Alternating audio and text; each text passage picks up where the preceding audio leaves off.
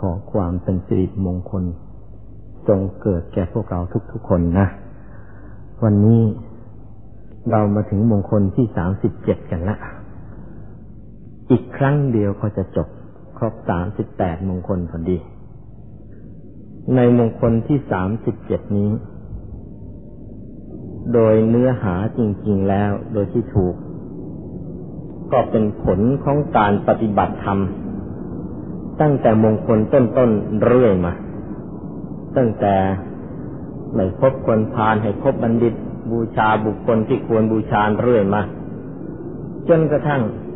ถึงการบำเพ็ญตบะ เพื่อเผาผลาญนะตบะแปลว่าเผาผลาญจนกระทั่งถึงการบำเพ็ญตบะเพื่อเผากิเลส เผานิสัยที่ไม่ดีต่างๆทิ้งจ้ะอันนี้ไม่ใช่เผาไฟนะเผากิเลส ซึ่งก็ได้อธิบายตั้งแต่มงคล เมื่อหกเจ็ดมงคลที่แล้วมานั้นบำเพ็ญตบะมาเผาผลาญกิเลสแล้วก็ประพฤติพรหมจรรย์ให้ยิ่งยิ่งขึ้นไป ผลจากการปฏิบัติมงคลมาตามลำดับนั่นเอง ก็จะทำให้จิตใจเนี่ย ก้าวหน้ามาตามลำดับลำดับ อริยสัจสี่ถึงเห็นยากก็ได้เห็น นิพพาน ซึ่งยากที่จะรู้ยากที่จะเห็น ก็ได้รู้ได้เห็น แต่ว่าการจะรู้จะเห็นสิ่งเหล่านี้ได้ ได้บอกเงื่อนงำไว้ตั้งแต่ต้นแล้วว่า มีความจำเป็นนะ ว่า ใจจะต้องหยุดใจจะต้องนิ่งเสียก่อน นั่นแหละ หลังจากปฏิบัติมงคลต้นๆเรื่อยมานั่นแหละใจจะหยุด ใจจะนิ่งมาตามลำดับลำดับ เมื่อหยุดเมื่อนิ่ง ได้ถูกส่วนแล้ว จะได้อะไร ก็ได้ปฐมมรรคเป็นดวงสว่างใสที่ศูนย์กลางกายขึ้นมาดวง เมื่อได้ปฐมมรรคแล้วเอาเผากิเลสซ้ำแล้วซ้ำอีกประพฤติพรหมจรรย์ให้ต่อเนื่องกันไปอีกไม่ให้ขาดสาย ในที่สุด ก็จะเข้าถึงธรรมกายในตัว ธรรมกายมีลักษณะเป็นองค์พระใสเป็นแก้วจนเรียกว่าเป็นพุทธรัตนะก็ได้ แล้วอาศัยธรรมกายและพุทธรัตนะในตัวของเรานี่แหละ เอามาดูเอามาดูตัวเราก่อน ดูหนักเข้าหนักเข้า ก็จะได้เห็น ลักษณะของสิ่งต่างๆในตัวของเรา รวมกระทั่งสิ่งต่างๆในโลกด้วยว่ามันมีลักษณะที่เหมือนกันอยู่อันหนึ่งที่เราเรียกกันว่าไตรลักษณ์ซึ่งก็ได้อธิบายมาแล้วตั้งแต่ตอนต้นมันมันอนิจจังมันทุกขังมันอนัตตา เป็นอยู่อย่างนี้ของทุกอย่างในโลก จะมีลักษณะที่เหมือนกันอยู่อย่างนี้ คุณลักษณะอย่างนี้ เว้นจากพระพุทธเจ้าแล้ว ใครก็คือเห็นหรอกมันผ่านตาทุกวันแหละแต่ว่ามันมองไม่ออก มันมองไม่ออก ตั้งแต่ก่อนพระพุทธเจ้าจะมาบังเกิดขึ้นในโลกนี้ ลักษณะนี้มันก็มีอยู่ แต่เราไม่ได้คิด พระองค์คิดทำไมพระองค์จึงได้คิด บอกว่าเพราะพระองค์เนี่ย เข้าถึงธรรมกายในตัวของพระองค์แล้ว พอใจหยุดใจยิ่งใจของพระองค์เข้าถึงธรรมกายในตัวของพระองค์แล้ว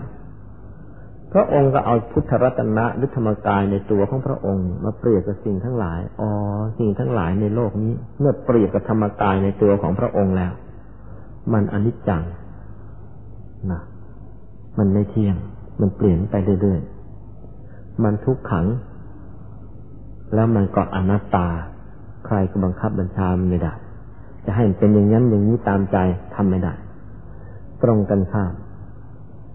ธรรมกายในตัวของพระองค์หรือของใครก็ตาม มันมีลักษณะที่กลับตลปัดกันซึ่มันเป็นนิจจังเป็นสุขขังเป็นอัตตา มันมาเปรียบเทียบกันแล้วมันก็เลยเห็นได้ชัดเจนอย่างพราะพระองค์เห็นอย่างนี้ มีของสองสิ่งมาเปรียบกันอยู่ต่อหน้า พระองค์จึงได้เห็นชัด ส่วนพวกเรายังไม่ถึงธรรมกาย นิจจังไม่รู้จัก สุขขังไม่รู้จัก อัตตาไม่รู้จัก เพราะฉะนั้นมองสิ่งในโลกนี้เลยมองไม่ออก ไม่รู้จะเอาไปเทียบกับอะไร เหมือนอย่างกับตัวพวกเราเนี่ย ถ้าว่าในหลักธรรมจริง ๆ แล้ว นั่งอยู่บนศาลานี่หรือคนในโลกนี้ คนพิการทั้งโลก นั่งอยู่ในพิการทั้งนั้นแหละมีแต่แล้วแล้วแล้วใครล่ะ ที่ไม่พิการนะ ลักษณะมหาบุรุษซึ่งมีอยู่ในพระพุทธเจ้าหรือมีอยู่ในผู้ใด ผู้นั้นแหละไม่พิการ ยกตัวอย่างถ้าเราจะยกมือของเราขึ้นมาดู นิ้วของเรามือของเรามันพิการ แต่เราไม่ได้สังเกตหรือคิดว่าเออมันควรจะเป็นอย่างนี้แหละเช่นเจ้านิ้วก้อยของเราเนี่ย มันสั้นมันเล็กนิดเดียวอะ เนี่ยมันรีบ แต่ว่ามันรีบกันทั้งมือเพราะงั้นอุ้ยนิ้วฉันสวยไม่ใช่สวย นิ้วของเราพิการ แต่ว่ากว่าจะรู้ว่านิ้วของเราพิการมือของเราพิการต้องรอไปโน่นน่ะ มีมหาบุรุษเกิดขึ้นในโลก แล้วเอามือไปเทียบกับพระองค์อ้าวนิ้วของพระองค์ห้านิ้วเนี่ยยาวเท่ากันหมดขนาดเท่ากัน เหมือนอย่างกับลำเทียน เมื่อเป็นนิ้วที่เท่ากันอย่างนั้น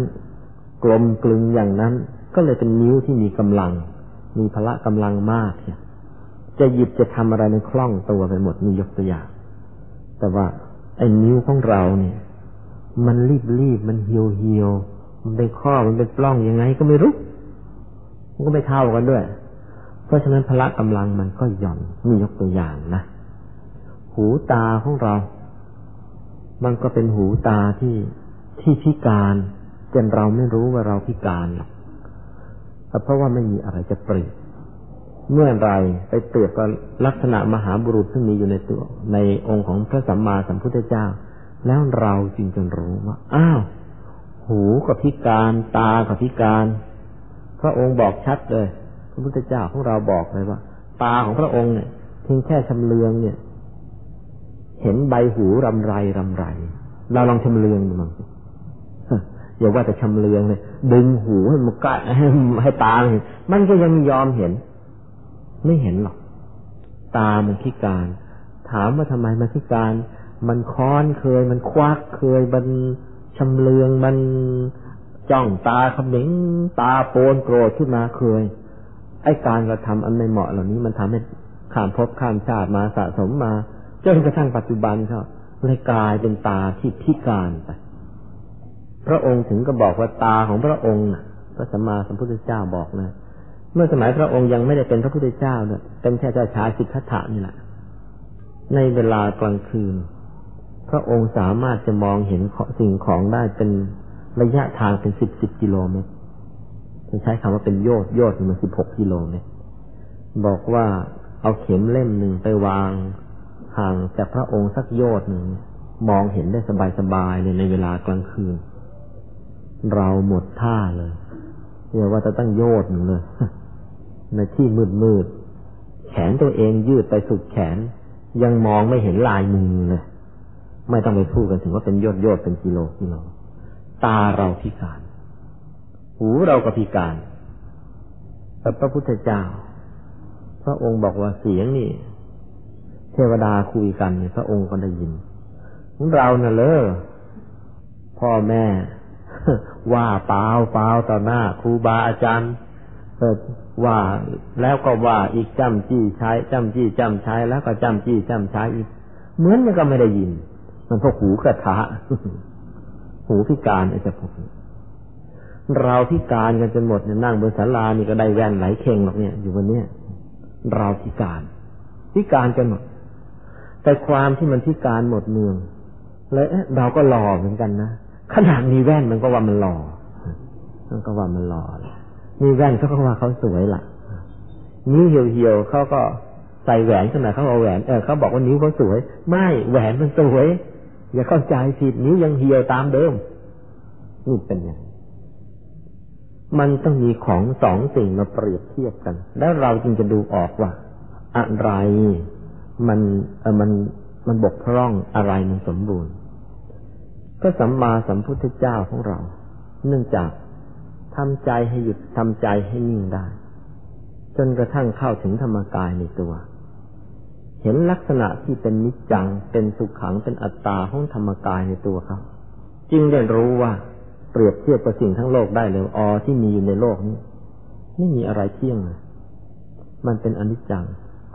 แล้วมันเป็นทุกขังเนี่ยมันทนอยู่ตามเดิมนั้นไม่ได้ มันเป็นอนัตตาเนี่ยใครบังคับบัญชาไม่ได้ แม้แต่โลกที่เรานั่งกันอยู่ อาศัยกันอยู่เนี่ย ถามว่ามันเปลี่ยนแปลงไหม มันก็เปลี่ยนแปลง เปลี่ยนไปทุกวันทุกวันนั่นแหละมันก็สึกมันก็กรอนของมันไปโลกเนี่ย แล้ววันหนึ่ง มันก็จะต้องทำลายไป ที่โบราณใช้คำกันว่า เออ ถึงเวลาเข้า ไฟบรรลัยกันมันก็มาล้างโลก หรือน้ำบรรลัยกันมันมาล้างโลก หรือมันมีทั้งไฟบรรลัยกัน น้ำบรรลัยกัน มีดินบรรลัยกัน แม้วิญญาณบรรลัยกันมันก็มี ถึงเวลาโลกนี้ก็ละลายไปกลับเป็นหมอกเพลิงตามเดิม แล้วก็ค่อยๆเย็นกลับมาใหม่แล้วก็มีสัตว์มีมนุษย์เกิดขึ้นมาอีก มันก็หมุนเวียนของมันไปของมันอยู่อย่างนี้ ไม่ได้คงที่เลยเปลี่ยนไปเรื่อยๆอย่างนี้ ทีนี้ ถ้าสัมมาสัมพุทธเจ้าได้เห็นลักษณะไตรลักษณ์อย่างนี้ ยิ่งกว่านั้นได้เห็นอริยสัจอีกด้วยความจริงประจำโลกเลยเชียวอริยสัจสี่ประการ ซึ่งเราเคยเรียนกันมาแล้วตั้งแต่ต้น ทุกสมุทัยนิโรธมารายละเอียดไปดูที่เทศไว้เขาก่อนก่อนนั้นพระองค์ก็เห็นอีก จากการที่พระองค์เห็นในสิ่งเหล่านี้นี่แหละ แล้วพระองค์ไม่ใช่เห็นเท่านั้น พยายามทำใจให้หยุดให้นิ่งซ้ำแล้วก็ซ้ำอีก ซ้ำแล้วก็ซ้ำอีกจนในที่สุดกิเลสในในใจของพระองค์นะ่ะ ก็หมดไปปรากฏว่าสำหรับพระองค์นะ่ะ พระสัมมาสัมพุทธเจ้าของเรา สามารถทำกิเลสให้หมดไป หลังจากใช้ความเพียรต่อเนื่องกันมาหกปีต้องในวงเล็บว่าในชาตินี้ ส่วนในชาติอดีตทำมาอีกเท่าไหร่เท่าไหร่นั้นไม่ต้องพูดกันเอาว่าในชาตินี้ใช้กันจริง ๆ จังๆหกปี ทีนี้เมื่อพระองค์ประกาศศาสนา มีคนอื่นที่ปฏิบัติตามพระองค์ แล้วก็ได้อย่างกับพระองค์ ก็มีบางคน พระองค์เทศปุ๊บก็เข้าถึงธรรมกายปั๊บสามารถทำกิเลสให้หมดไปได้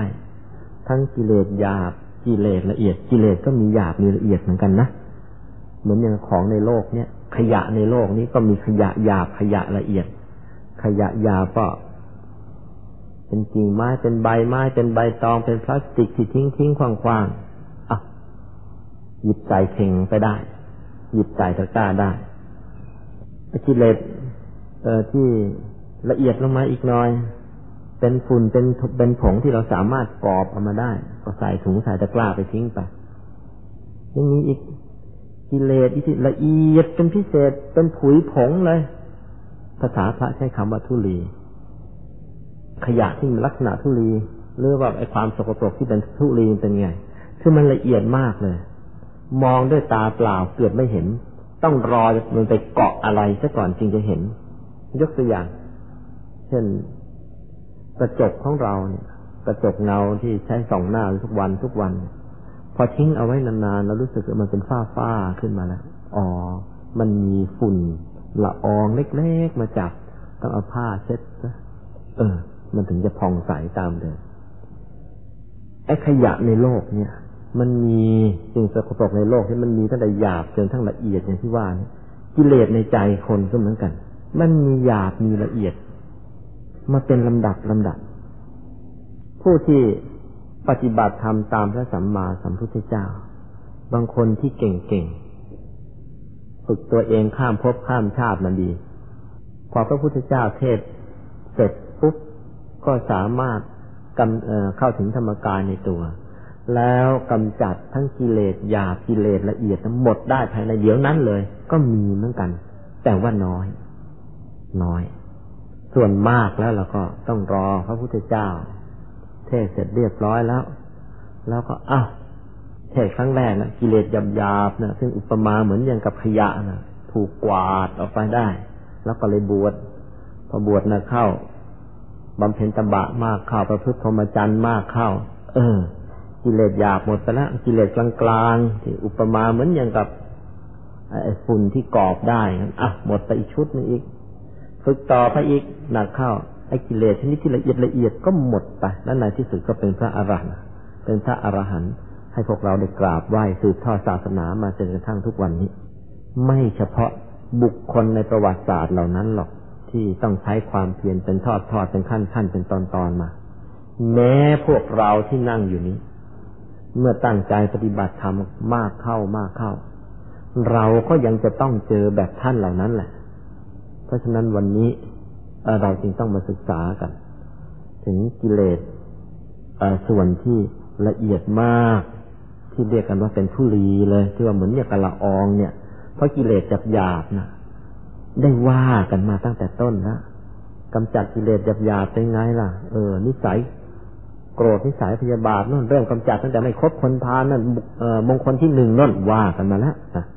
วันนี้เราจะมาว่าถึงไอ้กิเลสละเอียดละเอียด เพราะว่าหลายคนที่อยู่บนศาลานี่แหละ พอมาวัดนานเข้านั่งสมาธิมากเข้านิสัยดีๆไม่ดีต่างๆนะก็ละทิ้งไปได้เยอะแล้ว บางคนที่ประมาทหน่อยก็มีความรู้สึกว่าเออเรานี่รู้สึกกิเลสมันจะหมดแล้วนะชักชักเข้าท่ายังนะยังหรอก มันยังมีอะไรอีก วันนี้เราเลยต้องมาศึกษากัน มงคลที่สามสิบเจ็ดให้ชื่อว่า จิต หมดทุลี จิตหมดทุลีก็มาถึงหัวข้อที่หนึ่งคำแปลและความหมายเออคำว่าทุลี ทุลีแปลว่าฝุ่นละออง แล้วก็เป็นฝุ่นละอองที่ละเอียดมากด้วย คือมากถ้าจนกระทั่งเกือบจะมองด้วยตาเปล่าไม่เห็นนะ อย่างที่ว่ามาเมื่อกี้นี้ว่ากระจกเงาของเราหรือเพชรหรือพลอยของเราก็เหมือนกัน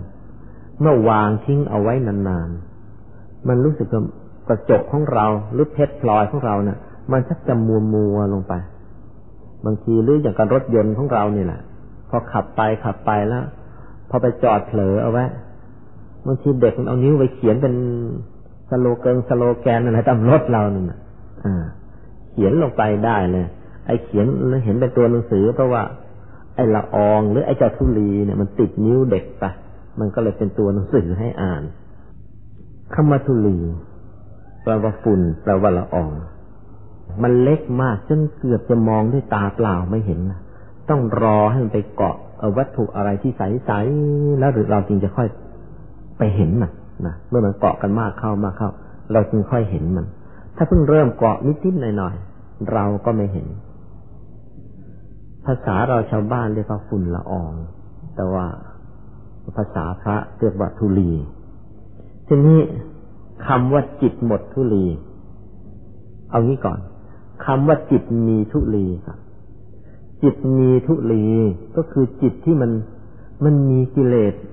ชนิดเล็กๆน้อยๆอยู่ในตัวของเราไอ้เจ้ากิเลสชนิดนี้เนี่ย มันเกาะใจเราด้วย มันซึมมันแทรกเข้าไปเนื้อใจของเราด้วย ใจของคนเราเนี่ยมันเป็นดวงใสค่อยๆฝึกไปอีกหน่อยก็เห็น ใจของมันเป็นดวงกลมใสเจ้าทุลีเนี่ย ในคนที่ฝึกตัวมาน้อยเจ้าทุลีหรือว่ากิเลสที่มันละเอียดอ่อนเนี่ย มันสามารถไปเกาะใจของเราได้ยิ่งกว่านั้น มันแทรกซึมเข้าไปในใจของเรา มันก็แทรกได้ ทั้งแทรกทั้งซึมทั้ง ห่อทั้งหุ้มทั้งเคลือบอยู่นั่นแหละอยู่ในใจของเราเนะ่ะ แต่ว่ามันอยู่แบบบางๆ ถ้าไม่สังเกตก็ไม่เห็น ต้องสังเกตกันจริงๆน่ะ จึงจะเห็น ในสมัยพุทธกาลก็เคยมี มีพระภิกษุอยู่คณะหนึ่ง ได้ไปบำเพ็ญเพียรอยู่ในป่าไปทำภาวนา นั่งหลับตาภาวนาเป็นวันเป็นเดือนเป็นปี ปฏิบัติศีลเคร่งครัด ตั้งใจจริง ๆ จังๆใช่หลายปีนะเข้าก็มีความรู้สึกว่าตัวเองเนี่ย เออ เดี๋ยวนี้ไม่โกรธละ โลภอยากได้ของใครก็ไม่โลภละ ไปหลงรักใครก็ไม่มีอีกละแหมเรานี่มันหมดกิเลสแล้ว ดีใจก็กลับออกจากป่า จะมาเยี่ยมพระสัมมาสัมพุทธเจ้า พระพุทธเจ้าเห็นในที่เห็นโดยพระญาณของท่าน เห็นด้วยญาณของธรรมกาย พระภิกษุเหล่านี้ ยังไม่หมดกิเลสหรอกแต่หลงตัวเองหมดกำลังจะมาหาพระองค์ พระองค์ก็เลยมีวิธีง่ายๆ บอกให้พระอานนท์พุทธอนุชา ไปดักรออยู่ที่ปากประตูเมืองบอกว่า เมื่อพระชุดเนี้ยมาแล้วก็ อย่าเพิ่งให้เข้าไปอย่าเพิ่งให้ไปหาพระองค์ที่วัด ให้ชวนไปค้างในป่าช้าหน่อย เพราะในป่าช้าน่ะเพิ่งมีเออผู้หญิงคนหนึ่ง สวยซะด้วยสิเพิ่งตายใหม่ๆเลยศพอยู่ในป่าช้านั่นนะให้พาพระกลุ่มเนี้ยไปดูศพพอพระเหล่านี้เข้าไปในป่าช้าไปเห็นศพก็เป็นศพผู้หญิงที่เพิ่งตายหยกหยกผู้หญิงคนนี้เป็นคนสวย พอไปเห็นศพเนี่ยทั้งทั้งที่เป็นศพนะพระเนี่ยอืสวยดีแฮ ไอ้สวยดีแฮนั่นนะมันเป็นทุลีอยู่ในใจ พระเหล่านั้นก็จึงได้รู้ตัวว่าอ้าวเรานะหมดแต่กิเลสยาแต่ไอ้กิเลสที่ละเอียดเป็นทุลีเป็นผงเล็กๆอยู่ในใจ มันยังไม่หมด ต้องมาเจอของจริงนี้เขาเออ เรามันยังไม่หมด เลยต้องกลับไปทำภาวนาต่อนะเอาวันนี้ที่เทศมุ่งหวังจะให้ สองพวก พวกหนึ่งที่ยังไม่รู้อะไรเลย ก็จะได้รู้ว่าเออกิเลสของเรานะมันมีหลายพวกหลายอย่าง อีกพวกหนึ่งที่อยากจะให้รู้ คือพวกที่เหมือนอย่างกับพระภิกษุกลุ่มเนี้ยนะพระเอ๊เรานี่มันชักเข้าท่าแล้วนะถ้าเข้าท่าก็ลองมาดูกันแล้วกันว่ามันเป็นยังไง ลองเปรียบกันดูนะจิตที่มีทุลีก็คือจิตที่ มันยังมีกิเลสละเอียดละเอียดซ่อนเร้นอยู่ในใจ ถ้าไม่สังเกตไม่เห็น ทีนี้ จิตที่หมดทุลีล่ะ มงคลนี้เราพูดถึงจิตที่หมดทุลีนี่นะจิตที่หมดทุลีในมงคลนี้ก็หมายถึงจิตที่หมดกิเลสแล้ว กิเลสยากิเลสละเอียดนี่หมดเตี้ยนเลย หมดชนิดถอนรากถอนโคน มันจะไม่กลับงอกขึ้นมาใหม่อีกแล้ว ส่วนพวกที่กิเลสหยาบหมดกิเลสกลางๆหมดแต่กิเลสละเอียดยังอยู่นะพวกนี้เผลอไม่ได้ ถ้าเผลอเดี๋ยวมันก็ค่อยๆงอกกลับมาอีก เหมือนอย่างในสมัยพุทธกาลก็เคยมี พระภิกษุบางรูป บวชแล้วก็ตั้งใจปฏิบัติธรรมจนกระทั่งเหาะได้นะนะทำฌานให้บังเกิดขึ้นเหาะได้ยังใจนึกแต่ถึงอย่างนั้นก็ตาม วันหนึ่งเหาะไปเหาะไป ไปจะได้ยินสาวชาวบ้านร้องเพลงอยู่เออเพราะดีแฮ ไอ้เพราะดีแฮนั่นน่ะใจมันก็เคลื่อนจากศูนย์กลางกาย สมาธิก็เลยเสื่อมตกลักลงมาอีขามานะเหาะมา ขากลับเดินปุกเชกปุกเชกบางองค์ถึงกับศึกไปสิบตามสีกานั่นไปเลยศึกชิดกว่าจะมารู้ตัวแหมไม่น่าเลย เลี้ยงลูกเพื่อนสี่ห้าคน กลับมาบวชใหม่ก็ไม่ทันซะแล้วทำไมพวกนี้เป็นนี้ เพราะลืมฟังเทศแต่ว่าอ๋อกิเลสที่มันเป็นชนิดเป็นทุลีมันยังมีอยู่เพราะฉะนั้นพวกเราที่ฟังอยู่นี่ฟังแล้วทั้งจดทั้งจำให้ดีนะไม่งั้นแล้วจะมีอาการเนี่ยกับท่านเหล่านี้แหละนะก็มาถึงหัวข้อที่สองประเภทของทุลีหรือกิเลสละเอียดละเอียดที่มีอยู่ในใจเนี่ยมันมีอะไรมั้งพระสัมมาสัมพุทธเจ้าได้อาศัย ญาณของธรรมกายเนี่ย ตรวจสอบดูแล้ว ว่าสัตว์โลกทั้งหลายเนี่ย ชาวโลกทั้งหลายมาปฏิบัติธรรมมากเข้ามากเข้า ที่ยังเป็นปัญหามากคือกิเลสที่ชนิดที่ละเอียดเป็นทุลีเนี่ยสามพวกใหญ่ๆด้วยกันนะสามตระกูลใหญ่ ๆ ด้วยกันเออตระกูลหนึ่งอยู่ในตระกูลราคะ ตระกูลที่สอง อยู่ในตระกูลอโทสะ ตระกูลที่สามอยู่ในตระกูลโมหะ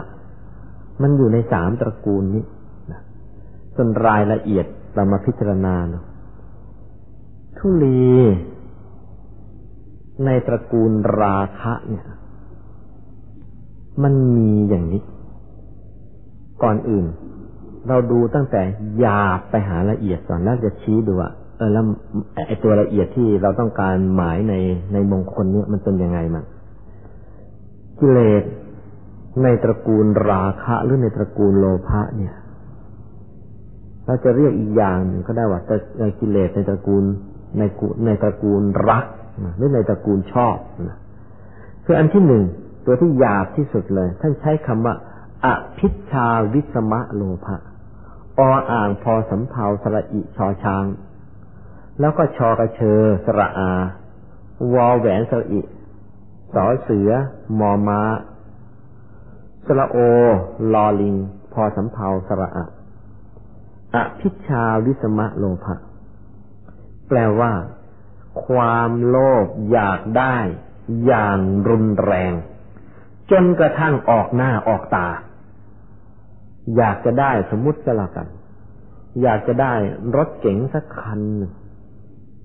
แต่ว่ามันเป็นความอยากได้ในชนิดไม่ชอบเลย แล้วออกหน้าออกตาเนี่ยตั้งหน้าตั้งตาทั้งท่าทางแล้วอีกคันนี้แล้วก็อย่าเผลอนะเผลอจะเอาจะจะโกงจะจะขโมยจะนี่ยกตัวอย่างสร้อยที่คอคุณอย่าเผลอนะบอกก่อนคุณไปไหนแล้วมองจ้องสำเลืองตาเชียวหาโอกาส อย่างนี้อภิชาวิสมะโลภะเพราะว่า มีความโลภอยากได้อย่างรุนแรง จนกระทั่งออกหน้าออกตา ตัวที่สองหย่อนลงมาหน่อยนึงแต่ว่าก็พอๆกันเชียวคือคำว่าอภิชา แค่อภิชานะพออ่านพอสังขารสระอิชาวช้างชาวกระเชยสระอานั่นแปลว่าเพ่งเล็งจ้องมอง จะเอาทรัพย์ของผู้อื่น แต่ว่ายังสงวนท่าที ยังรู้จักสงวนท่าทีมันมีท่ามีทางนะซ่อนๆเอาไว้ไม่ทำโจงครึ่มจนเกินไปอภิชา อันที่สามโลภะแปลว่าอยากได้ของผู้อื่น ในทางที่ทุจริต แต่ว่าเป็นความคิดอยู่ในใจลึกๆ ไม่ได้แสดงออกให้ใครรู้เลย ยกตัวอย่างแต่พวกเรามักจะมีความไข้เขวกันอยู่หน่อยคำว่าโลภะ คือโลภะเนี่ย อยากได้ของคนอื่นเขาในทางที่ไม่ชอบเลยนะ ถ้าในทางที่ชอบมันก็ไม่เป็นปัญหาอะไรยกตัวอย่างว่า เราอยากจะได้รถเก๋งสักคัน เอาเบนซ์ก็ได้อะเราอยากจะได้รถเบนซ์สักคันเดี๋ยวนี้ใหม่ๆคันเท่าไหร่ตีว่าเออรถเบนซ์ใหม่ ๆ นี่ คันละล้าน เราเองก็มีเงินเดือนเดือนละพันเท่านั้นแหละถ้ามันอยากได้น่ะ จะเก็บใส่กระปุกไปเรื่อยๆ วันละบาทสองบาท เมื่อไรพอก็จะไปซื้อเบนซ์มาสักคัน ถามว่าความรู้สึกอย่างนี้เนี่ย เป็นโลภะไหมไม่ใช่โลภะนะเพราะว่าเราไม่ได้ไปคิดโกงของใครนี่ เราจะเก็บของเราไปเรื่อยๆล้วชาตินี้ไม่พอไปเก็บต่อชาติหน้าเอาเบนซ์ไม่ได้แต่อันนี้ไม่ใช่โลภอันนี้ไม่ใช่โลภแต่ว่า เป็นความอยากใหญ่อยากได้สักหน่อยไม่ใช่โลภอย่างนี้ว่ากันไม่ได้ แต่ตรงกันข้าม ตัวนี่แหละ มีเงินเดือน เดือนละเป็นล้านอยู่ละแล้วก็เกิดอยากได้รถเบนซ์สักคันหนึ่งแล้วแทนที่จะไปซื้อเปล่าหรอกคิดจะโกงเขาคิดจะขโมยเข้ามาไอ้คิดจะโกง คิดจะขโมยเข้ามา ไอ้นั่นแหละ โลภะกิเลสในตระกูลโลภะหรือราคะ เนี่ย ไอ้ที่ยังหยาบที่สุดเลยคือเจ้าสามตัวนี้คือหนึ่งอภิชาวิสมะโลภะอันที่สองอภิชาอันที่สามโลภะเจ้าสามตัวนี่เป็นกิเลสอย่างหยาบเลย พูดง่ายๆถ้าภาษาชาวบ้านก็แม้จิตของคุณนี่หยาบขออภัยนะจิตของคุณนี่หยาบอย่างกองขยะหยาบอย่างขี้ช้างเนี่ย มันหยาบจริง ๆ เลย จึงได้มีอภิชาวิสมะโลภะจึงได้มีอภิชาจึงได้มีโลภะทีนี้ กิเลสอย่างกลางๆในสายเนี้ยนะในสายตระกูลราคะเนี่ยหรือในตระกูลโลภะเนี่ย กิเลสในตระกูลนี้ ไอชนิดกลางๆเออไม่น่าเกลียดเหมือนอย่างสามตัวที่แล้วนะ่ะ มีอีก คือตัวที่สี่ใช้คำว่าปาปิดฉา ปอปลาสระอ่าง เออขอไปปอปลาสระอา แล้วก็ปอปลาสระอิ จอจานชอจิงสระอา ปาปิดฉา ก็มาจากคำว่าปาปะหรือบาปนะบวกกับอิจฉาปาปิดฉาคำว่าอิจฉาแปลว่าอยากได้ปาปิดฉา ก็แปลว่า อยากได้ โดยวิธีสกปรก ไม่ถึงกับโลภะนะไม่ถึงกับโลภแต่ว่าอยากได้โดยวิธีสกปรก โดยวิธีลามก เช่น อยากจะได้เงินได้ทองใช้ แต่ว่าไม่ไม่ไปโกไม่ไม่ไปโลภของใคร ไม่ได้ต้นไม่ได้ขโมยใครเพียงแต่ว่ามาพนันกับฉันไหมล่ะ จะได้มาโดยวิธีพนันมั่งได้โดยวิธี ขออภัยอย่างคุณผู้หญิงบางคนก็ อยากจะได้เงิน อยากจะได้ทองแต่มันขี้เกียจทำกิน ให้ไปโกงใครก็ไม่โกง ฉันก็เลยขายตัวของฉันมาของของฉันอีกใครจะมาทำไม เออ เป็นโลภะไม่ใช่โลภะเป็นปาติดฉา คืออยากได้โดยวิธีที่แหมมันไม่ค่อยน่าทำเลยจ้ะอยากจะได้ทรัพย์แต่เอาตัวเข้าไปทุ่มให้เขาเนี่ย มันเกินไปมันไม่น่าทำอยากจะได้ทรัพย์ แล้วก็ไปเล่นการพนันมา มันไม่น่าทำอยากจะได้ทรัพย์ แล้วก็เลยไปทำตัวชนิดไม่รักษาเกียรติไม่รักษาชื่อเสียง ทำในสิ่งที่ไม่ควรทำเขาเป็นปาปิฉา อันที่ห้ามะหิจฉามอมาหอหีบอีจอจานชอชิงสระอามะหิจฉาแปลว่าอยากได้มากๆ หรือเห็นจะได้นั่นเองเป็นยังไงล่ะ นั่งวงล้อมกินข้าวอยู่ด้วยกัน กับเจ็ดแปดคนกับข้าวมันก็มีอยู่สองสามอย่าง อ้เจ้าพวกมาหิดฉานี่เป็นยังไงล่ะ คนเดียวเราตักกลับไปตั้งครึ่งชาม คนอื่น พอกินเลยพอกินช่างมัน มันก็ไม่ถึงเป็นโลภหรอก อย่างนี้ยังไม่ถึงกับโลภะ แต่มันมะหิดฉา เห็นแกได้มะหิดฉา เห็นแกได้ เข้าหุ้นเข้าส่วนอะไรกับใครอย่างเนี้ย แม้แต่ว่าจะไปทำบุญ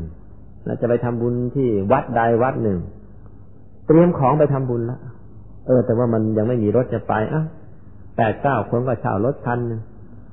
แทนที่จะช่วยกันเฉลี่ยกันออก ไม่ออกหรอกนี่ขนาดจะมาเอาบุญนะแต่ว่าถ้าเสียค่ารถฉันไม่ออกนะคุณคุณคุณคุณออกไปเถอะก็มะหิดฉามะหิดฉา อยากได้มากๆหรือว่าเห็นจะได้เออหรือว่าจะเข้าหุ้นลงทุนกับใคร อันรายที่เป็นรายจ่ายแล้วก็ ไม่ค่อยอยากจะยอมออกเขาหลักเกียงท่าโน้นเกียงท่านี้ จะถึงคราวแบ่งผลกำไรปั๊บมันจะครุบมับเลยฉันคว้ามาก่อน ถ้าเกิดจะต้องเรียกหุ้นเพิ่มเชื่อออกแทนทีกันแล้ววันหลังก็เอา ไม่โกงวันหลังก็ให้ แต่ว่ามันทอดเวลามาอีกตั้งเดือนสองเดือน โอ้เอาไอ้เงินจำนวนนี้ไปฝากธนาคารได้ดอกเบี้ยตั้งหลายตังค์โกงใครไหมไม่ได้โกง แต่ว่าแหมมันไม่น่าทำ มันมะหิดฉา เห็นแก่ได้ เอาเปรียบเขาแต่ก็ยังดีกับพวกปลาปิดฉาหน่อย ได้ด้วยวิธีบาบาไม่เอาปลาปิดฉามาหิฉา แล้วอันที่หกกามมาฉันทะ กามมาฉันทะ ความพอใจในในกาม หรือว่า ความรักใคร่เพศตรงข้าม ซึ่งถ้าว่าที่จริงแล้ว ในกรณีอย่างนี้ฉันจะรัก ถ้าผู้ชายฉันจะรักสาวสักคนก็ไม่ได้เดือดร้อนใคร ผู้หญิงฉันจะรักไอ้หนุ่มสักคน ซึ่งเขาเป็นคนตัวเปล่าไม่ได้มีผู้ครอง ความจริงแล้วมันก็ไม่ได้เดือดร้อนใคร แต่ถามถามว่ามันเป็นกิเลสไหม มันก็เป็น แต่มันไม่ใช่กิเลสหยาบคายอะไรไม่เหมือนอย่างเจ้าสามตัวแรกนะพวกอภิชาวิสมะโลภะอภิชาหรือโลภะนั่นนั่นมันหยาบคายเกินไป แต่ว่าฉันมีการมาฉันถ้าจะรักไอ้หนุ่มสักคนหรือจะรักษาวสักคน ซึ่งก็เป็นคนตัวเปล่าเล่าเปลือยมาเดินมีคู่ครองอะไรในกรณีอย่างนี้ ถ้าว่ากันแบบชาวโลก ไม่ได้มีผิดอะไรเลย จะรักก็รักไปสิถึงเวลาก็แต่งงานแต่งการเป็นคู่เป็นครองกัน ก็ตามประเพณีกันไป ไม่เสียหายอะไรเลย แต่ว่าแล้วทำไมทางพระจึงบอกว่า เออ มันยังเป็นกิเลสอีกล่ะแต่ง เพราะว่าที่ไหนนะ่ะ มีรักที่นั่นมันก็เริ่มมีทุกข์นั่นแหละ อันที่เจ็ดมายาคือมีเล่เหลี่ยม มีเล่เหลี่ยม ถ้าจากจะได้อะไรสักอย่างก็มีเหลี่ยมมีครูไอจะขอเขาซึ่งซึ่งหน้าก็เดี๋ยวมันกระไรอยู่ ก็เรียบเรียบเคียงเคียงเอออันนี้คงไม่ได้ใช้แล้วใช่ไหมเนี่ยเอาไว้นี่มันก็คงจะผูกเปล่าแล้วนะ คือต้องการให้เขาพูดคำเดียเออคุณเอาไปสิรอคำเนี้ยแต่ว่าจะขอมันก็จะเสียเหลี่ยมมึงก็มีมายาข้างมันไปหรือเจ้าหนุ่ม มันมันเริ่มจะรักสาวขึ้นมาละไอ้จะเอ่ยปากปากรักก็ เดี๋ยวถ้าเขาปฏิเสธแล้วมันก็จะเสียเหลี่ยมก็เอาก็ไปต้วมเตี้ยมต้วมเตี้ยม เป็นเบให้เขารับใช้มั่งละภาษารพัดนั่นแหละเป็นคุณผู้หญิงก็เหมือนกัน ไปชอบไอ้หนุ่มเข้าสักคนมายาก็เริ่มออกแล้วเป็นไงล่ะ ก็ไปยืนอยู่หน้ากระจกก็ หมุนซ้ายหมุนขวาแล้วก็ก็เขียนคิ้วทาปากว่าให้เปรอะไป ก็ภูมิใจนะฉันก็สวยคนหนึ่งเหมือนกันนะมายามันเริ่มออก แม้นี่ก็เป็นกิเลสชนิดหนึ่ง แต่ว่ามันก็ไม่ใช่กิเลสหยาบคายอะไรนะพระพุทธเจ้า แยกไอ้เจ้าพวกนี้ก็เป็นกิเลสกลางๆนะครับปาปิชามหิฉากรรมฉันทะแล้วก็มายาสี่อย่างนี้เป็นกลางกลางมีอยู่ในคนทั่วไป แต่ว่าไว้ใจไม่ได้ ไว้ใจไม่ได้ เพราะปล่อยเอาไว้เนี่ย มันพร้อมใจที่จะกำเริบเออแบบก้นบุรีสักก้นหนึ่งเนี่ยมันพร้อมที่จะเผาเมืองได้เมื่อไหร่มันมันไม่แน่ เพราะฉะนั้นไว้ใจไม่ได้ กำจัดให้หมดไปได้ละดี ทีนี้ยังมีกิเลสที่ละเอียดละเอียด ซึ่งเป็นความมุ่งหมายในมงคลบทนี้ คือกิเลสสามตัวต่อไปนี้ อันที่แปดกามราคะ ได้แก่ความกำหนัดในกาม กามราคะ ความกำหนัดในกาม คือยังมีความรู้สึกทางเพศอยู่บ้าง อ่ออันที่เก้ารูปปราคะ ความกำหนัดยินดี ติดใจในอารมณ์ของรูปฌานอันที่สิบอรูปปราคะ ความกำหนัดติดใจยินดีในอารมณ์ของอรูปฌานเป็นยังไงสำหรับการมราคะ เออสำหรับการมราคะเนี่ย ก็ก็ความรู้สึกยินดีในแค่สามี หรือภรรยาของตัวเอง ไม่เคยคิดจะยินดีของคนอื่นเลยจ้ะเออสาวข้างบ้านจะสวยยังไง ฉันไม่เคยสนใจ ฉันมีภรรยาแล้ว ใจไม่เคยคิดนอกใจภรรยาเลย หรือว่าฝ่ายหญิงไอ้หนุ่มข้างบ้านจะหล่อยังไงดียังไงรวยยังไง ฉันไม่เคยสนใจเลยใจฉันเออรักเดียวใจเดียวอยู่กับสามีของฉัน แต่ว่าเอ็นรักอันนั้นนั่นแหละ มันก็ยังเป็นราคะอยู่ในใจ ซึ่งถ้าเอาไว้นานบันไดวันหนึ่งอาจจะก่อนเรื่องอะไรขึ้นมาเนี่ย มันยังไม่รู้เพราะคนเรามันไม่แน่ มันอาจจะผิดจะพลาดต่อไปข้างหน้าได้เพราะบอกแล้วว่า มันอนิจจังมันไม่เที่ยงหรอกมันทุกขังคือมันมันเปลี่ยนแปลงไปได้เรื่อยๆ มันอนัตตาบังคับอะไรมันไม่ได้ มันอาจจะผิดพลาดไปได้อย่างมีเรื่องเล่าว่า ลูกสาว พอโตเป็นสาวขึ้นมาชักจะรักไอ้เจ้าหนุ่มก็มาถามแม่ แม่ จะดูคนยังไง เนี่ย จะแต่งงาน แม่ดูคนยังไง แม่นั่งเงียบไปตั้งนาน แล้วก็ตอบลูกสาว ลูกเอ้ย ถ้าเมื่อก่อนหน้าสักสี่ห้าปีเนี่ยพ่อแม่อาจจะตอบได้ แต่เดี๋ยวนี้แม่ตอบไม่ได้ซะละเพราะว่าเมื่อก่อนเนี่ย เมื่อตอนพ่อกับแม่พบกันใหม่ๆเนี่ย แต่งงานกันใหม่ ๆ เนี่ย พ่อเจ้าน่ะดีแสนดีตีสี่ตีห้าก็ลุกขึ้นแล้วตักน้ำเป็นตุ่มฝาผ่าฟืนไว้กองเป็นภูเขาเหลากา ทั้งวันก็ตั้งใจทำงานอย่างดีไม่เกะกะเกเรไม่กินเหล้าเมายาทำตัวเป็นพ่อบ้านที่ดีจนกระทั่ง เราได้กลายมาเป็นเศรษฐีกันอยู่เนี่ย ในบ้านนี้ในเมืองนี้นี่ระมีเศรษฐีอยู่ไม่กี่คน ในจำนวนไม่กี่คนก็บ้านเรานะ่ะ บ้านหนึ่งละนะพ่อเจ้าเป็นคนดีมากเลยดีมาเท่าเนี่ย พ่อเจ้าก็อายุเจ็ดสิบเข้าไปแล้ว แต่ไงเจ็ดสิบเนี่ย กลับไปคว้าภรรยาน้อยมาได้เลยแม่ไม่ไม่รู้จะบอกว่ายังไงว่าเขาจะดูคนจะดูยังไงเพราะแม่ก็ดูพ่อเจ้าว่าดูอย่างดี แล้วเขาก็ว่าเขาวางตัวอย่างดีแล้วทุกคนชม แต่นี่ชมมาตั้งแต่หนุ่มจนทั้งอายุกลางคนจนทั้งแก่ พอเท่าแล้วเจ็ดสิบไงไม่เป็นเท่าตันหากลับได้ แม่ก็งงเหมือนกัน คนยังมันยังไม่แน่ โอกาสจะผิดพลาดมันมีได้ เพราะฉะนั้นถ้าให้ดีแล้วก็นะ ไม่มีเลยละดีเยี่ยมเลย ไม่รักใครเลยละดีจริงๆเลยนะไม่มีรักก็ไม่มีน้ำตาบอกแล้ว ถ้ายังมีรักอยู่มันไม่แน่ น้ำตามันจะจะไหลเมื่อไหร่ก็มันไม่แน่ ถ้าไม่มีรักก็ไม่มีน้ำตา เพราะฉะนั้นกามราคะแม้ไม่ได้ผิดศีลทำอะไรเลยแต่ว่า ตัดให้ขาดได้ก็ดี ก็เพราะคิดจะตัดให้ขาดถึงที่มาบวชนั่งอยู่ข้างหน้านี่ไงล่ะจะตามมาไหมล่ะ ตามมาทีนี้อันที่เก้านะ รูปปราคะ คือความติดใจยินดีอยู่ในอารมณ์ของรูปฌาน ทุกเวลาเราทำสมาธิไปเนี่ยนะ อันนี้ขอฝากเอาไว้เลย พอทำสมาธิไปทำสมาธิไปเนี่ย ใจมันก็จะหยุดใจมันก็จะนิ่ง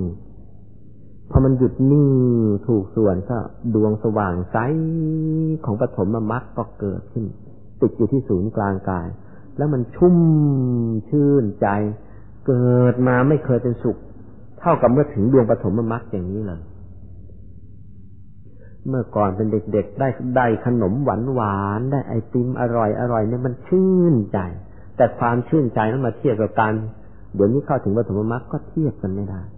แม้เมื่อก่อนนี้ไม่มีคนรักพอได้คนรักที่ดีก็มันชื่นใจ ถึงอย่างนั้นก็ไม่ชื่นใจถ้าไปถึงปฐมมรรคได้สมบัติจักรพรรดิมา ได้สมบัติจักรพรรดิมา เป็นสมบัติที่พอจะเลี้ยงคนทั้งโลกได้เลย ถึงอย่างนั้นก็ไม่ชื่นใจเหมือนอย่างกับเข้าถึงปฐมมรรคอันนี้นี่ยกตัวอย่างปฐมมรรคก็คือปฐมฌานนั่นเองเข้าถึงปฐมฌานฌานที่หนึ่งทุติยฌานฌานที่สองฌานที่สามฌานที่สี่ก็เลยได้ถึงฌานอย่างนี้แล้วเนี่ย มันเป็นความสุขอย่างยิ่งอันจ้ะแล้วก็คนทั่วไปก็ไม่ใช่ว่าจะได้กันง่ายๆเพราะฉะนั้นใครได้เนี่ย มันก็เป็นความสุขอย่างชนิดที่เงินเป็นพันพันล้านซื้อไม่ได้นั่นแหละ มีทองมีเพชรนินจินดามากองเป็นภูเขาก็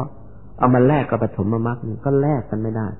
ทุกคนจะต้องทำเอาเอง มันเป็นสุขจริง ๆ แต่ว่าความสุขที่ยิ่งไปกว่านั้นมันยังมีอยู่ทีนี้พวกนักปฏิบัติเนี่ย ไม่เฉพาะเรา แม้พระสัมมาสัมพุทธเจ้าของเราเองนี่นะพบอดีต พบในอดีต ก็พอทำมาถึงปฐมฌานอย่างนี้หรือได้ปฐมมรรคอย่างนี้ก็นึกว่านี่มันที่สุดแล้วนี่ดีที่สุดแต่โอ้ย หลงเข้าใจเลยว่านี่แหละคือนิพพาน เพราะตอนนั้นกิเลสมันดูเหมือนอย่างก็ว่าหมด ความจริงมันหมดแต่กิเลสหยากิเลสกลางแต่ละเอียดละเอียดมันยังไม่หมดหรอกนะไม่รู้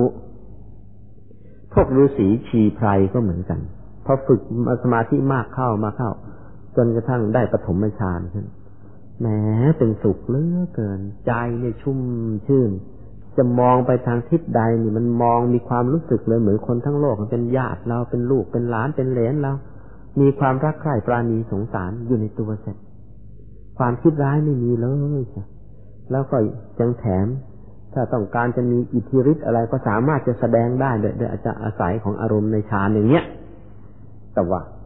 เออยิ่งกว่านี้มันยังมีอยู่เขาโมพหลงพอใจอยู่แค่นี้ ก็เลยไม่ได้ทำให้มันรุดก้าวหน้าไปอีกยกตัวอย่างก็แล้วกัน ท่านที่นั่งอยู่นี่แหละบางคนจะเริ่มเป็นละคือพอนั่งไปแล้วแหมเป็นดวงสว่างใสผุดขึ้นมา บางทีก็ลอยอยู่ข้างหน้า บางทีก็ลอยอยู่ที่ศูนย์กลางกายเห็นแล้วก็ชื่นใจก็เลยเอาแต่นั่งมองอยู่นั่นชื่นใจ เลยมันไม่ก้าวหน้าก็ติดอยู่นั่นติดอยู่นั่นพวกฤาษีชีไพรหรือพระอาจารย์หลาย ๆ ท่าน อย่าให้เอ่ยชื่อเลยพระอาจารย์ในเมืองไทยหลาย ๆ ท่าน ซึ่งมีคนเล่าลือกันว่าเป็นพระอรหันต์ก็ได้ไปเจอไปคุยกับท่าน ไปสัมผัสกับท่านมา ไปเจอเข้าแล้วอ้าวตายจริงท่านไม่ใช่พระอรหันต์หรอกเพราะธรรมกายท่านยังไม่รู้จักเลย แต่ว่าท่านได้ดวงสว่างของปฐมมรรคเนี่ย แล้วเข้าใจว่านั่นหมดกิเลสแล้วเป็นพระอรหันต์แล้ว ท่านก็ภูมิใจชื่นใจอยู่ของท่านอย่างนั้นแหละเพราะท่านก็มีอิทธิฤทธิ์มีปาฏิหาริย์พอสมควรจากการที่ท่านได้ปฐมฌานเพียงแค่ปฐมฌานเท่านั้นเอง ท่านก็หลงว่าท่านได้พระนิพพานแล้วก็ เออเรามันพระเด็กๆ ไอ้จะไปเตือนท่านท่านก็คงไม่เชื่อหรอกเพราะท่านก็อายุเจ็ดสิบแปดสิบบางองค์ก็เก้าสิบเข้าไปแล้ว จนใจเตือนไม่ได้ เพราะฉะนั้นท่านก็เลยติด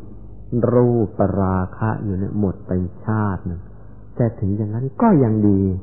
ยังอุตส่ามีรูปประชานมาให้ติด ไอ้พวกเราที่มีอะไรให้ติดอยู่นี่ยังไม่มีอะไรให้ติด เพราะฉะนั้นทำสมาธิไปเถอะ ได้รูปประชานแล้วมีรูปประชานติดก็ยังดี เรานี่มันมีแต่ขี้ตาเนี่ยติดยังไม่ได้อะไรเลยเพราะฉะนั้นรีบฝึกเข้านะ ไม่ต้องกลัวหรอกแหมถ้าฝึกมากเดี๋ยวฉันก็ไปติดแค่รูปประชานเออ ให้รูปประชานนี้ติดก็ยังดีนะทำไปค่อยๆทำไปอย่าขี้เกียจอันที่สิบนั่นก็อันรูปปราคะ คือพอฝึกมากเข้ามากเข้าได้ได้รูปประชาน ซึ่งก็เป็นความสุขที่ดีเยี่ยมเลยคนในโลกนี้ยากที่จะได้ถ้าฝึกต่อไปอีก เอาใจเนี่ย พอได้ปฐมมรรคแล้วฝากไว้เลยนะ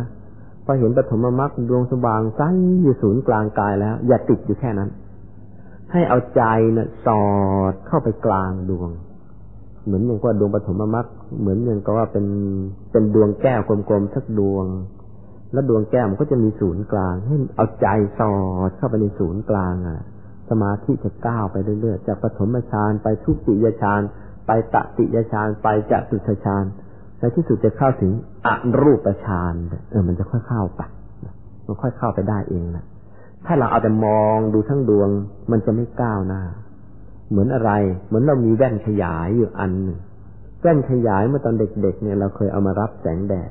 นะเอามารับแสงแดด แล้วก็มันก็เป็นดวงอยู่ ถ้าดวงมันยังโตอยู่เราเอาไปเผากระดาษกระดาษก็ไม่ไหม้หรอก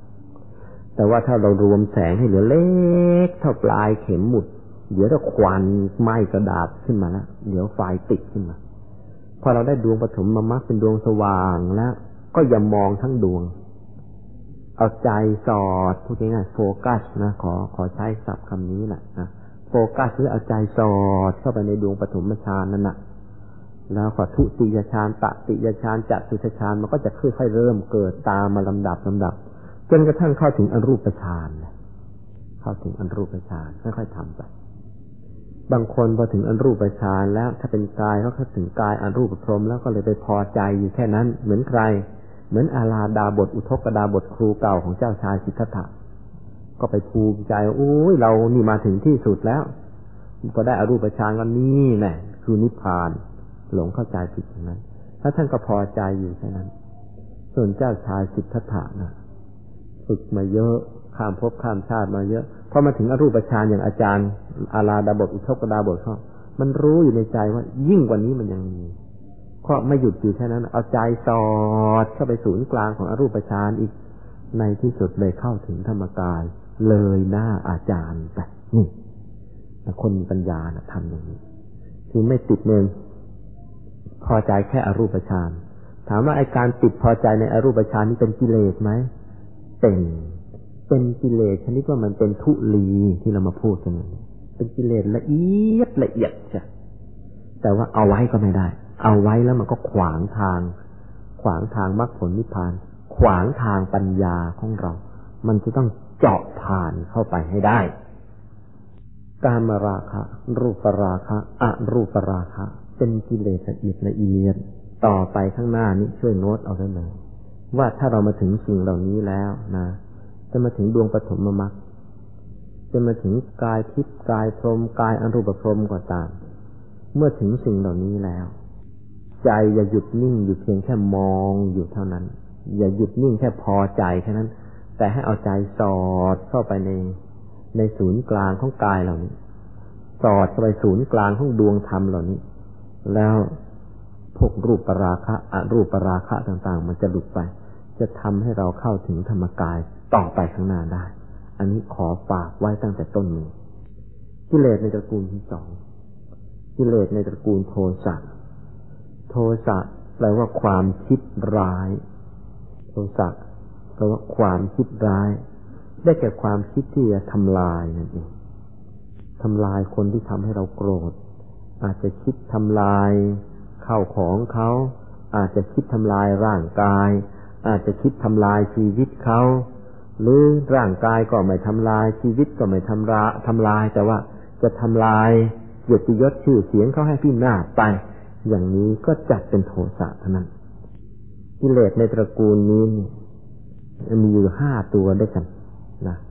ห้าตัวนี้มันก็แตกกิ่งแตกลูกแตกหลานไปอีกได้แหละแต่ว่า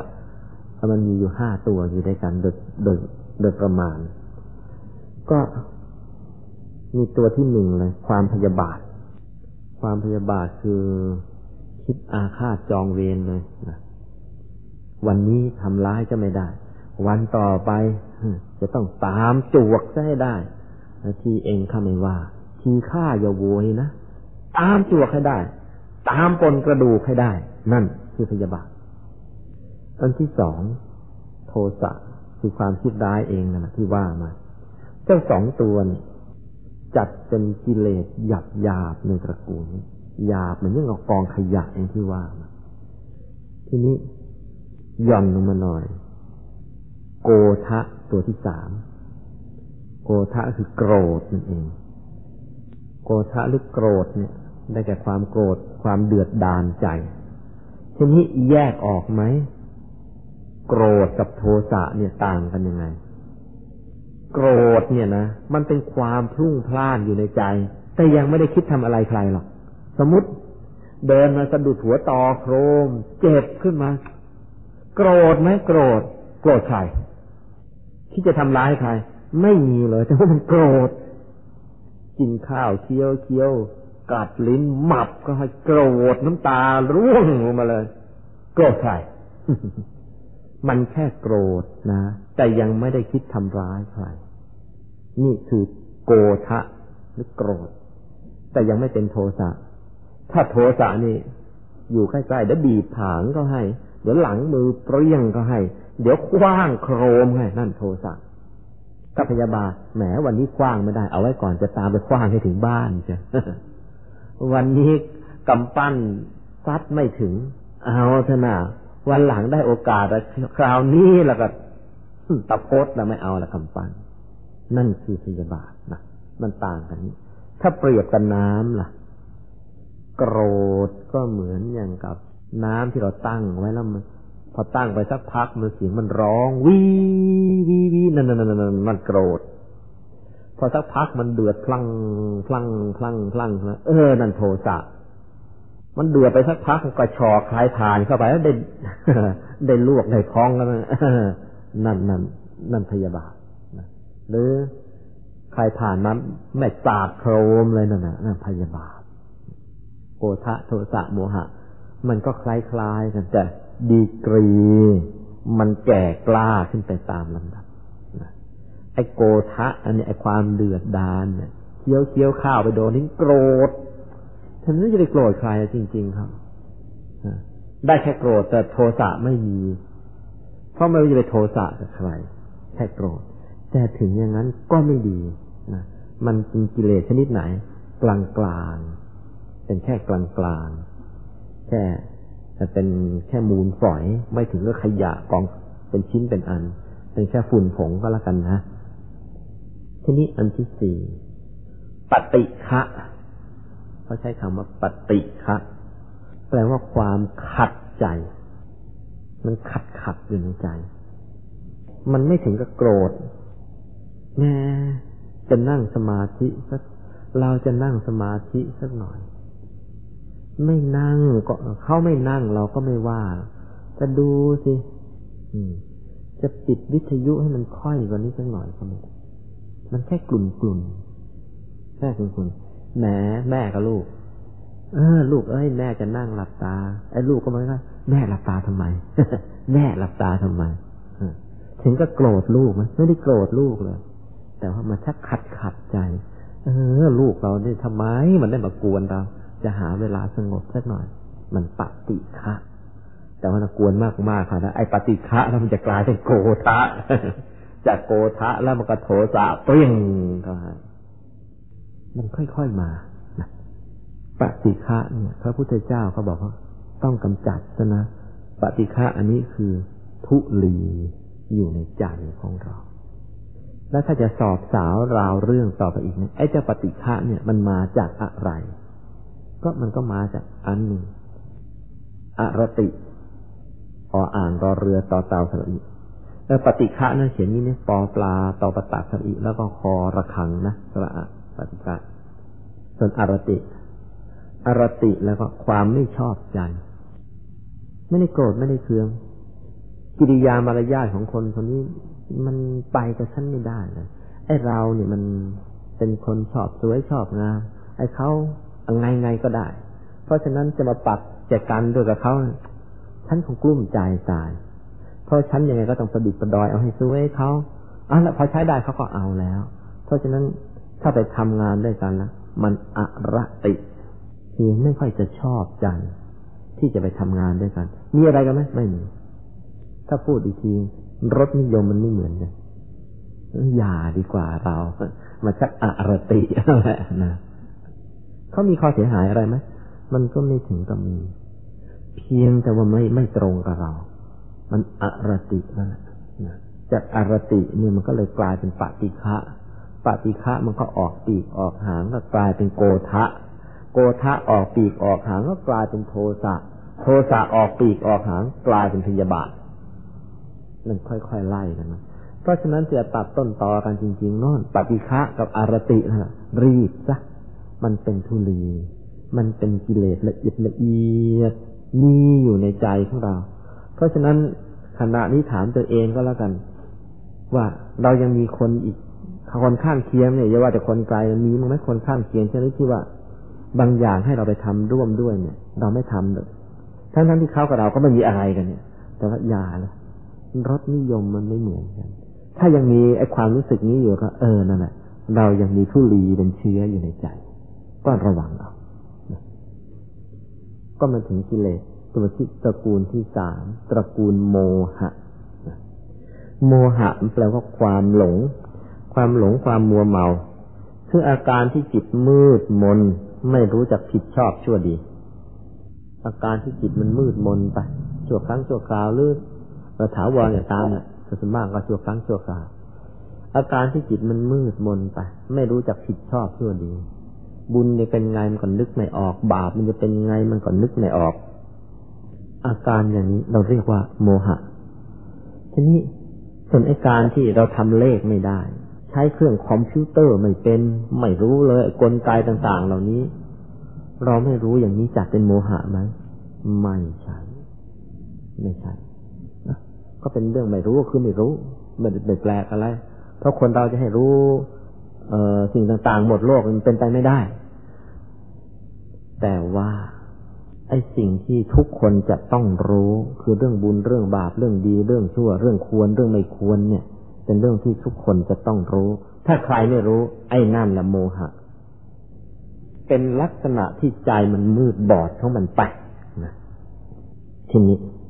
เมื่อมันเป็นอย่างนี้เขาคนที่เขาได้ปัญญามาหลายหลายใบนี่เขาจะมีไหมโมหะมีนะตรงกันข้ามตาสีตาสายายมียายมาที่อ่านหนังสือไม่ออก แต่แกรู้ดีรู้ชั่วรู้บุญรู้บาป แกก็มีสิทธิ์ที่จะไม่มีโมหะได้นะแม้แกอ่านหนังสือไม่ออกบางแกก็ไม่มีโมหะก็ได้ อาจจะมีก็ไม่มีก็ได้ แต่ว่าถึงจะมีปริญญามากี่ใบกี่ใบ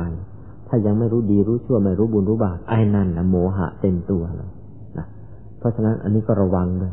ใครที่ได้ปัญญามาหลายหลายใบหรือว่ากำลังจะได้นะแล้วก็หลงตัวเองฉันเป็นปัญญาชนนะครับระวังนี่แหละไอ้โง่แหละ โมหะกำลังท่วมหัวใจเลยระวัง ปัญญาชนคือชนไม่มีปัญญาใช่ไหมระวัง ทีนี้กิเลสในตระกูลนี้นะมีมาก มีมากตัวด้วยกัน ก็จะยกตัวอย่างออกมาพอได้คือ ที่หยาบที่สุดเลย คือมิจฉาทิฏฐิ มิจฉาทิฏฐิ มีแปลว่า มีความเห็นผิดเป็นชอบ เช่นทำดีได้ดีมีที่ไหนทำชั่วได้ดีมีถมไปไอ้นี่ละมิจฉาทิฏฐิเต็มตัว เอ้ยนรกไม่มีสวรรค์ไม่มี เออ มิจฉาทิฏฐิเต็มตัว พ่อแม่ไม่มีคุณมียังไง แกสนุกของแกแล้วเราก็เกิดมา ไม่มีคุณถ้าอย่างนี้ก็มิจฉาทิฏฐิเต็มตัว มิจฉาทิฏฐิคือความเห็นผิดจากทำนองคลองธรรม ซึ่งเรื่องนี้ได้เคยพูดไว้ ตั้งแต่มงคลต้นๆแล้วว่าตั้งแต่มิจฉาทิฏฐิมีอะไรบ้างนึงมีความเห็นผิดว่าการให้ทานไม่ดี ไม่ควรทำการช่วยเหลือกันไม่ดีไม่ควรทำการบูชาบุคคลที่ควรบูชา ไม่ควรทำพ่อแม่ไม่มีคุณเลย หรือกรรมดีกรรมชั่วนี่ไม่มีผล โลกนี้โลกหน้าไม่มีนรกไม่มีสวรรค์ไม่มีพระพุทธเจ้าไม่มีคนที่ปราบกิเลสได้หมดไม่มีมันมีความเห็นมันเป็นแค่อีพันนี้เราก็ไม่ต้องพูดกันซะแล้ว คนพวกนี้ พระพุทธเจ้ารวมเรียกไว้เลย มิจฉาทิฏฐิจัดเป็นกิเลสอย่างหยาบที่สุดเหมือนอย่างกับกองขยะ ใครมีอันนี้อยู่ในตัวแล้วก็ชาตินี้ไม่มีทางเอาดีได้เลย ในบรรดาความชั่วทั้งหลาย ความบาปทั้งหลาย มิจฉาทิฏฐิ เป็นความบาปอย่างยิ่ง ได้เชื่อเป็นหลักต่อขวางวัฏฏะสงสารทีเดียว ถ้าพวกเรานั่งสมาธิกันได้ดีๆ เข้าถึงธรรมกายเมื่อไหร่ เราจะไปพบว่าไอ้ที่เรียกว่าบาปหนักที่สุดก็อย่างที่เรียกว่าอนันตริยกรรมที่บางคนฆ่าพ่อฆ่าแม่ ฆ่าพระอรหันต์ทำร้ายพระพุทธเจ้าอย่างเทวทัตนั่นพวกนี้ก็ว่าบาปหนักถ้าจะมาทั้งใช้คำว่าอนันตริยกรรม คือกรรมชนิด infinity เลยแล้วนะอนันตริยกรรม แต่ถึงอย่างนั้น ยังถือว่ายังบายังยังบาปไม่จริงยังมีวันที่จะพ้นมีวันที่จะพ้นจากขุมนรกขึ้นมาได้ แต่ว่าพวกมิจฉาทิฏฐิ โดยเฉพาะมิจฉาทิฏฐิดิ่ง พวกนี้ไม่มีทาง ไม่มีทางพ้นนรกสลามันดิ่งตกลงไปแล้วเงียบจ้ำเลย ไม่มีโอกาสที่จะได้เกิด มันอีกนานน่ะไอ้พวกนี้ฝึกมากเข้ามากเข้า แล้วจะไปเจอ ตัวมันอยู่กับภูไม่ใช่อย่างกับภูเขา ตัวมันโตกว่าภูเขา มันไปออกไปเกาะอยู่นอกขอบภพเกาะภพดำมืดมืดอย่างนั้นแหละเป็นล้านล้านล้านล้านล้านล้านปีนก็มืดอย่างนั้นทรมานอยู่อย่างนั้น เหมือนอย่างข้างคาวมันโหนห้อยล่องแรงล่องแรงแต่ตัวมันไม่ใช่เล็กขนาดทั้งคาว ตัวมันโตกับภูเขา ก็อดอยากอย่างนั้นแหละมืดอยู่อย่างนั้นแหละถ้าตลอดเวลามันก็มีความรู้สึกว่าแหมมันถ้าอยากมีมันอยู่ตัวเดียวเกาะขอบพบอย่างนี้ ต่อเมื่อไหร่พระพุทธพระสัมมาสัมพุทธเจ้ามาบังเกิดขึ้น ความสว่างนะั่นมันจะปรากฏไปถึงไอ้ขอบพบเนี่ยวูบหนึ่งเหมือนกับฟ้าแลบมันถึงได้รู้ว่าอ้าวไอ้ที่เกาะขอบพบนี่มีอีกตั้งเยอะนะ่ะนึกว่ามีแต่เรา แล้วเมื่อไหร่จะได้โผล่มันเองก็ไม่รู้เหมือนกันอย่างคุณเลนินคุณเมานี่อีกนานยังเกาะขอบพบอยู่อีกนานอย่างคุณ โฮจิมินอีกนานร้องร้องอโกเลยนานกว่ามันจะได้โผล่ขึ้นมา พระพุทธเจ้ามาตรัสรู้อีก ไม่รู้เท่าไหร่เท่าไหร่ ยังไม่ได้โผล่ยังไม่รู้เรื่องยังอยู่งั้นแหละเมื่อกลับมาเกิด เมื่อไหร่พ้นเวรกลับมาเกิดอีกก็ จะต้องเริ่มต้นจากสัตว์ชั้นต่ำเลยคือสามัญสำนึกไม่เหลือเลย แล้วค่อยๆสะสมเอาเพราะฉะนั้นพวกเราโชคดีแล้ว อุตสาหรอดมาได้ ที่หยาบมากคือมิจฉาทิฏฐิขนาดกลางๆคืออันที่สองโมหะ โมหะ อุปมาก็เหมือนแค่ฝุ่นแค่ผง แล้วก็ต่อไปนี้ทั้งหมดเนี่ย เป็นแบบละเอียดละเอียด เป็นทุลีเลยมีอะไรนั่นมีสักกายะทิฏฐิสอเสือไม่ให้อากาศกอไก่ กอไก่สระอายอยักษ์สักกายะทิฏฐิ คือความเห็นว่ามีตัวมีตนพูดง่ายๆความเห็นว่า ไอ้ตัวของเราเนี่ยนะไอ้ชั้นเนี่ยเป็นหนึ่งเลย ใครๆก็สู้ฉันไม่ได้ แต่ความจริงแล้วไอ้ตัวของเราเนี่ย จริงๆแล้วมันเป็นชั้นๆเข้าไป ตัวเรากายเนื้อของเราก็มีใจควบคุม ถามว่าใจของเราที่มันควบคุมตัวเรานี่มันมีอะไรควบคุมไหมมี มีกายมนุษย์ละเอียดควบคุม อยู่ข้างในกายมนุษย์ละเอียดนี่มีอะไรควบคุม มีกายทิพย์ควบคุม กายทิพย์มีอะไรควบคุม มีกายพรมควบคุม มันก็เข้ากันไปชั้นชั้นชั้นตกลงตัวของเราข้างนอกนี่จริง ๆ แล้วนี่ เป็นเหมือนอย่างกับแค่เปลือกเท่านั้นแต่คนส่วนมากก็ยึดเปลือกว่านี่เป็นตัวของเราไอ้ตัวของเราจริง ๆ คือธรรมกายที่อยู่ข้างในนั่นเนี่ย ไม่รู้ แต่มาถือว่าไอ้ข้างนอกเป็นตัวของตัวเอง อย่างนี้เรียกว่าสักกายทิฏฐิแล้วความเห็นอันนี้มันจะหมดไปได้เมื่อไหร่ มันยังไม่หมดหรอกนั่งอยู่บนศาลาเนี่ยเมื่อไรเข้าถึงธรรมกาย เมื่อนั้นจึงได้รู้ว่าอ้าวตายจริง เรามายึดเอาเปลือกของเราเป็นตัวของเรา เหมือนอะไร เหมือนต้นไม้เนี่ย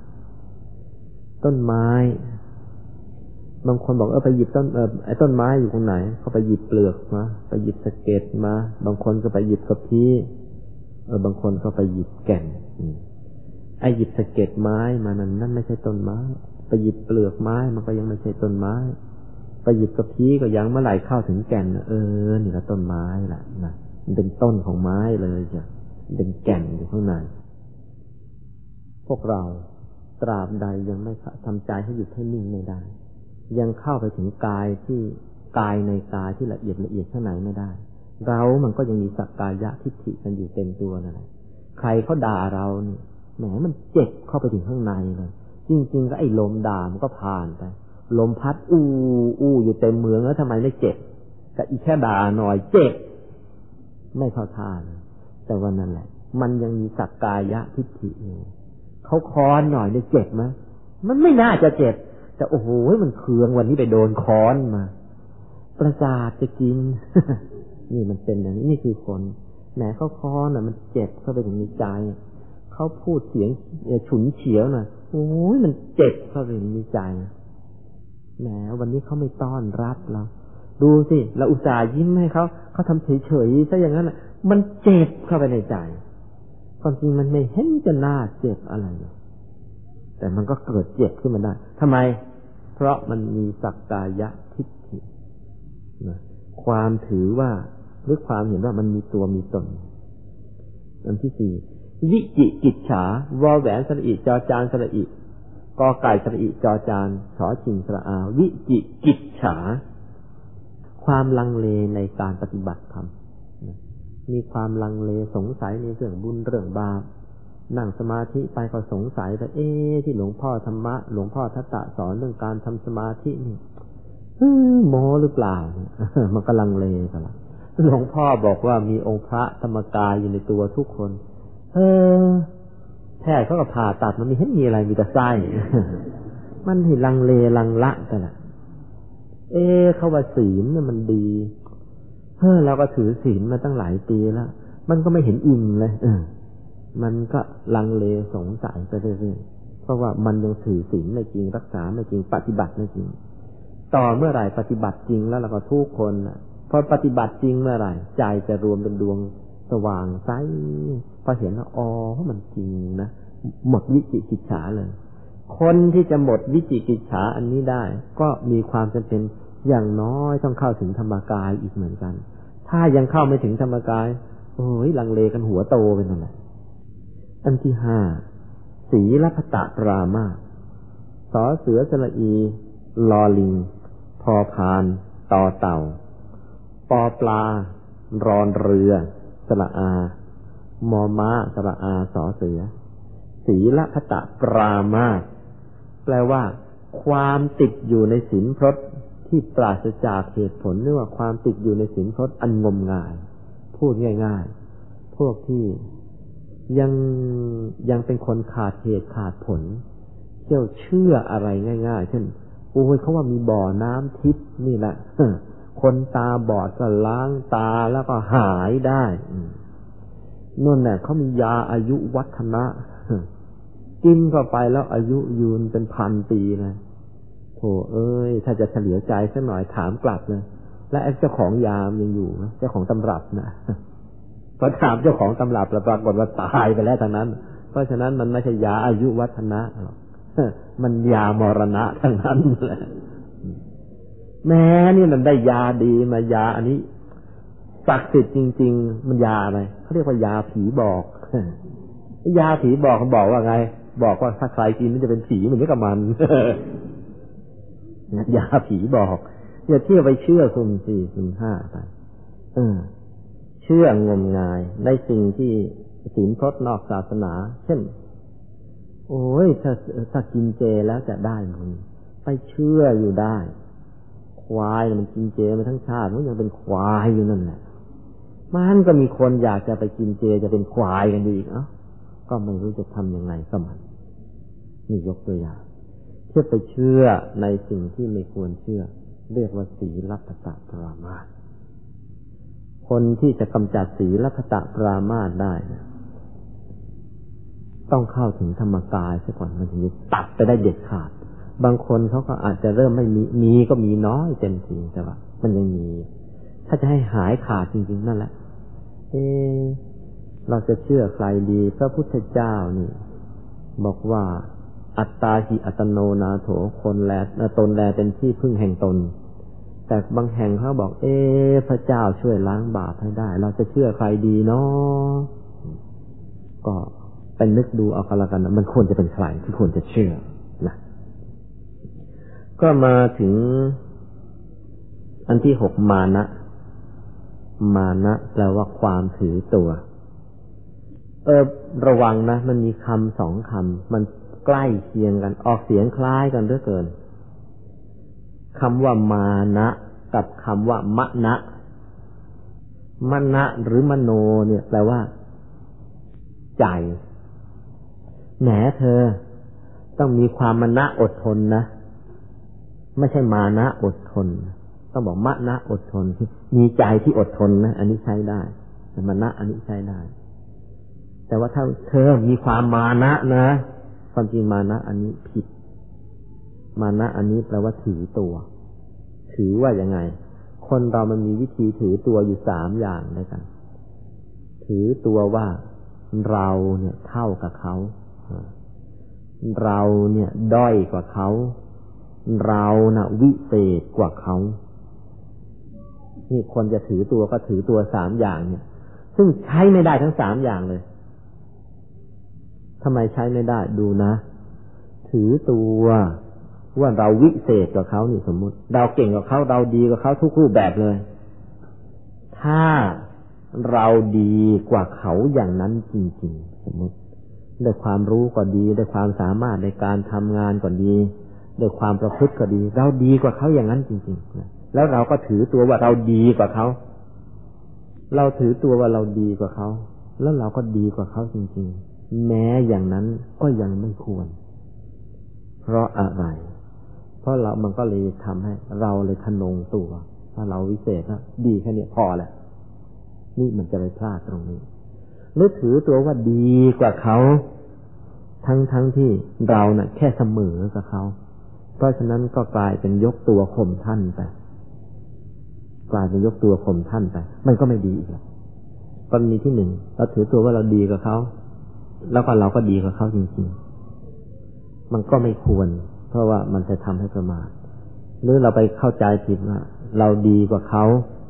ทั้งๆทที่เราเองแค่แค่เสมอกับเขาถ้างั้นก็กลายเป็นยกตนสมทันหรือเราคิดว่าเราเนี่ยดีกว่าเขา ทั้งทั้งที่เราเนี่ยแย่กว่าเขา ถ้าอย่างนี้ยิ่งเลวหนักเข้าไปอีก ไม่ดีทั้งขึ้นทั้งล่องอยากไปทำเวลาเราจะทำอะไรก็ตาม เออใครจะดีไงก็ดีไปเถอะ ถ้าดูแล้วเขาดีกว่าเราเราก็พยายามจะให้ดีอย่างกับเขาให้ได้มั่งถ้าไม่ได้ไม่ได้ก็คือไม่ได้ ก็ไม่ได้ไปน้อยอกน้อยใจไม่ต้องไปอิจฉาใครทำอะไรแล้วก็ปรารบที่ตัวเองแล้วก็ทำไปให้เต็มฝีมือ ไม่ต้องเอาไปเปรียบกับใครทั้งนั้นอะเปรียบกับตัวเราเองเมื่อวานนี้เปรียบกับตัวเราเองเมื่อวานซืนนี้เปรียบตัวเองเลยแต่เอ๊ะ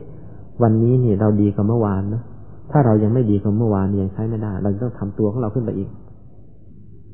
อันที่เจ็ดอุดทัดจัก ออ่างสระอุทอทหารทอธงแม่อากาศจอจานแล้วก็จอจานสระอะอุทัดจักแปลว่าความฟุ้งซ่าน ความฟุ้งซ่านในที่นี้โดยทั่วไปแล้ว หมายถึงอย่างเนี้ยขณะที่กำลังนั่งสมาธิอยู่ เราเนี่ยตั้งใจจะนึกถึงองค์พระนะแต่ไม่รู้เรื่องอะไรแต่อะไรมันคอยจะเข้ามาเรื่อยใช่มันฟุ้งไปไอ้ความฟุ้งอันนี้เนี่ย มันเป็นถึงกับเป็นกิเลสเสียหายเลยไหม ก็ไม่เสียหายหรอกแต่ว่ามันก็ทำให้ใจเนี่ยไม่เป็นสมาธิ เป็นกิเลสละอียดละเอียดอุทจักนะอันที่แปดอวิชชา ความไม่รู้จริง หรือความรู้ผิดผิดความไม่รู้จริงหรือความรู้ผิดผิดคือเช่นไม่รู้ว่า เออ ก่อนเราจะมาเกิดเนี่ยมาจากไหน ไม่รู้ เออ แล้วนี่เราจะอยู่ไปได้อีกกี่ปีเนี่ย ไม่รู้ แล้วเมื่อไหร่จะเมื่อไหร่จะตายเนี่ย ไม่รู้ ตายแล้วจะไปไหน ไม่รู้ เป็นอวิชชา คนที่จะกำจัดอวิชชาได้เขาต้องเข้าถึงธรรมกายก่อน ถ้ายังเข้าไม่ถึงธรรมกายสิ่งเหล่านี้มันไม่รู้ แม้เข้าถึงธรรมกายแล้วธรรมกายเบื้องต้นก็ยังธรรมกายโคตรภูคำธรรมกายพระโสดาธรรมกายพระสกิทาคาธรรมกายพระอนาคามีก็ยังน้อยไปโน่นต้องธรรมกายพระอรหันต์นั่นแหละค่อยๆฝึกไปนะ ตั้งแต่สักกายะทิฏฐิวิจิกิจฉาสีลพตะปรามาตมานะอุทจักอวิชชา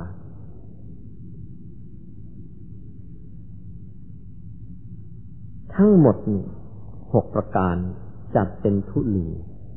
ซึ่งมีอยู่ในใจของพวกเราทุกคน แต่ว่ารู้สึกตัวมั่งไม่รู้สึกมั่ง ซึ่งเราก็มีหน้าที่จะต้องกำจัดมันไป เพราะแม้มันจะเป็นฝุ่นละอองแต่ว่า มันอันตรายต่อไปข้างหน้า ตกลง โดยสรุปแล้วกิเลสละเอียดละเอียดที่เรียกวัตถุลีเนี่ยมันก็มีอยู่สามตระกูลด้วยกัน เออแล้วที่เราจะต้องกำจัดเนี่ย มันละเอียดจริงๆละเอียดจนกระทั่งว่าโดยความรู้สึกของคนทั่วไปแล้วมองไม่เห็นเลยว่าไม่ไม่รู้สึกเลยว่าสิ่งเหล่านี้นี่จะเป็นอันตรายตัวตัวเองได้อย่างไร แต่ว่าผู้ที่เข้าถึงธรรมกายแล้วนะ จึงจะรู้ว่า เออ มันอันตรายจริงๆ เหมือนอย่างนี้ เหมือนเมื่อเราเป็นเด็กๆ ความรู้เกี่ยวกับเรื่องจุลินทรีย์ เกี่ยวกับแบคทีเรีย เกี่ยวกับเชื้อโรคเราไม่มี เพราะฉะนั้นมแมลงวันมันจะตอมอาหารไปมั่ง แมงวีมันจะมาเกาะมั่ง ในเรื่องมันยังไม่ได้บูดไม่เน่า เราก็ไม่ค่อยจะมีความรังเกียจอะไรมัน ไม่เห็นจะเปื้อนอะไรนะ แต่ว่าพอเรามีความรู้เรื่องเชื้อโรคเรื่องจุลินทรีย์เรื่องแบคทีเรีย เรื่องไวรัสอะไรต่าง ๆ เหล่านี้ มันก็เลยทำให้เราเนี่ย เห็นอันตรายจากการที่ไอ้มแมลงวีมันมาเกาะไอ้มแมลงวันมันมาตอมปัญญาของเรามันมากขึ้นก็จะเห็นโทษมากขึ้น เช่นกัน กิเลสที่เป็นทุลีถ้าตราบใดเรายังขออภัยนี่พูดกันตรงๆ ที่ยังมีคู่ครองอยู่ยังอยู่กันทั้งโลก ยังมีสามียังมีภรรยามีบุตรอยู่ มีคนรักอยู่ เตรียมจะไปแต่งงานอยู่ สิ่งเหล่านี้เนี่ย เราจะมองไม่เห็นหรอกว่ามันเป็นทุลีหรือมันมีอันตราย มองไม่เห็นหรอกว่ากิเลสละเอียดเหล่านี้เป็นอันตราย ต่อเมื่อไรเราตั้งใจว่าจะอยู่เป็นโสดและชาตินี้จะปฏิบัติธรรมให้ยิ่งยิ่งขึ้นไปแหล้วแล้วลงมือปฏิบัติอย่างจริงจัง เราจริงจะค่อยเริ่มเห็นภัยของมัน พราะปัญญาของเรามันมันมันได้ก้าวหน้ามาแล้วนี่เป็นอย่างนี้ ก็ก้าวเข้ามาถึงหัวข้อที่สามความเหมือนแล้วก็ความต่างกันของกิเลสทั้งสามตระกูลราคะ โทสะโมหะเนี่ยราคะโทสะโมหะ ทั้งสามก็ล้วนเป็นทุเป็นทุลีหรือเป็นกิเลสด้วยกันทั้งนั้นนะเป็นกิเลสละเอียดละเอียดด้วยกันทั้งนั้น มีความเหมือนกันก็ตรงที่ว่ามันสามารถทำให้ใจของเราเนี่ยคุณมัวเศร้าหมอง แล้วอาจจะลุกลามให้เสียหายใหญ่โตต่อไปข้างหน้าได้ นี่คือความความเหมือนกันของกิเลสทั้งสามตัวนี้ แต่ทีนี้ความต่างล่ะ ความต่างก็มีอยู่มาก คือราคะเนี่ย ราคะกิเลสในตระกูลราคะนี่มีลักษณะอยู่ว่า มีโทษน้อย โทษน,น้อย แต่ว่าคลายช้า ยากที่จะคลาย ยากที่จะหาย ยากที่จะหมด ผิดพลาดลงไปแล้วแล้วมันยากที่จะกำจัดให้หมด ส่วนโทสะมีโทษมาก แต่ว่าคลายเร็ว เดี๋ยวจะอธิบายนะโทสะมีโทษมาก แต่ว่าคลายเร็วอันที่สามโมหะ มีโทษมากด้วย แล้วก็คลายช้าด้วย อันนี้สิน่ากลัว มีโทษมากแล้วหนำซ้ำยังคลายช้าซะอีกอาจจะยกตัวอย่างเป็นอันๆไปราคะ มีโทษน้อย คือมีโทษทางโลกก็น้อย และทางธรรมก็มีโทษน้อย ยกตัวอย่าง เช่น บางคนได้อำนาจของราคะ ไอ้เจ้าพี่ชายก็อาจจะไปแต่งงานกับน้องสาว หรืออาจจะไปแต่งงานกับพี่สาวของตัวเอง หรือพ่อบางทีหน้ามืดตามัวกลับไปคว้าลูกสาวมาเป็นภรรยา สิ่งเหล่านี้เกิดขึ้นด้วยอำนาจของราคะ เนี่ย พอจะเริ่มเห็นโทษของราคะแล้วนะทีนี้ มันก็เป็นความรักธรรมดาแต่วันแล้วมันจะพลาด ก็ทำไมล่ะ ฉันจะไปรักใครฉันก็มีสิทธิ์ได้ ฉันจะรักน้องสาวฉันน่ะ มันจะเป็นยังไง มันก็ไม่น่าดูนะหรอกถ้าจะเอาผิดจริง ๆ มันก็ไม่รู้จะเอาผิดกันยังไง นอกจากผิดทางประเพณี แล้วก็จะผิดอีกอย่างคือ ในแง่ของกรรมพันธ์ทางลบนะในแง่ของพันธุกรรม คนในตระกูลเดียวแต่งงานกันแล้วก็โอกาสที่ลูกหลานในตระกูลเกิดมาจะอ่อนแอจะปัญญาอ่อนมันเยอะ แต่ถึงอย่างนั้นก็ตาม จะปรับโทษกันจริงๆจังๆก็ปรับไม่ได้ เพราะฉะนั้นในทางโลก โทษก็มีน้อย เอาผิดอะไรกันไม่ได้เหมือนกัน ในทางธรรมล่ะ ทางธรรมก็มีน้อย ถึงแม้เราจะไปเอาละได้พี่สาวเรา ได้น้องสาวเรามาเป็นภรรยา หรือจ้าลูก เออจ้าเออลูกสาวมามาได้กับพ่ออะไรทำนองนี้ โทษในทางธรรม เอาจริง ๆ แล้วมันไม่มี ไม่มีใครตกนรก เพราะว่า เออได้อำนาจของราคะอย่างนี้ไม่มี ก็เหมือนอย่างต้นตระกูลของพระสัมมาสัมพุทธเจ้าของเราก็พี่น้องแต่งงานกันทั้งนั้นแหละพี่ๆน้องๆแต่งงานกันอยู่ในวงกษัตริย์ด้วยกันเขาไม่แต่งกับคนอื่นที่แต่งอยู่ในวงกษัตริย์เขามันก็ไอพี่ๆน้องแต่งงานกันแต่งด้วยอำนาจของราครับ เพราะฉะนั้นจะเอาผิดจริง ๆ เอาโทษจริง ๆ มันก็ไม่ค่อยเท่าไหร่ เพียงแต่ว่าบางทีมันก็รู้สึก อืม มันก็อึดอัดเหมือนกันแหละไอ้พี่กับน้องจับมาแต่งงานกันเนี่ยยกตัวอย่างเออพ่อไปคว้าลูกมาเป็นลูกเออมามาเป็นภรรยาเนี่ย มันก็ยังไงยังไงอยู่ แต่จะเอาโทษถึงตกนรกมันก็ไม่ถึง เพียงแต่ว่ามันไม่ควร เพราะมันอาจจะ ทำให้อย่างพ่อเนี่ยได้คว้าลูกสาวมามาเป็นภรรยาเนี่ย ในช่วงสั้นอาจจะไม่เป็นปัญหา แต่ว่าขืนเป็นอย่างนี้มากๆเข้า ช่วงยาวมันจะเป็นปัญหา เป็นปัญหายังไง อีกหน่อยเถอะ แม่พอมีเห็นลูกสาวเกิดมาไม่เลี้ยงแล้วทุบให้ตายไปให้หมดขืนเลี้ยงให้โตเดี๋ยวมาแย่ง แย่งสามีฉันนี่ยกตัวอย่างในช่วงยาวช่วงไกลมันอาจจะพลาด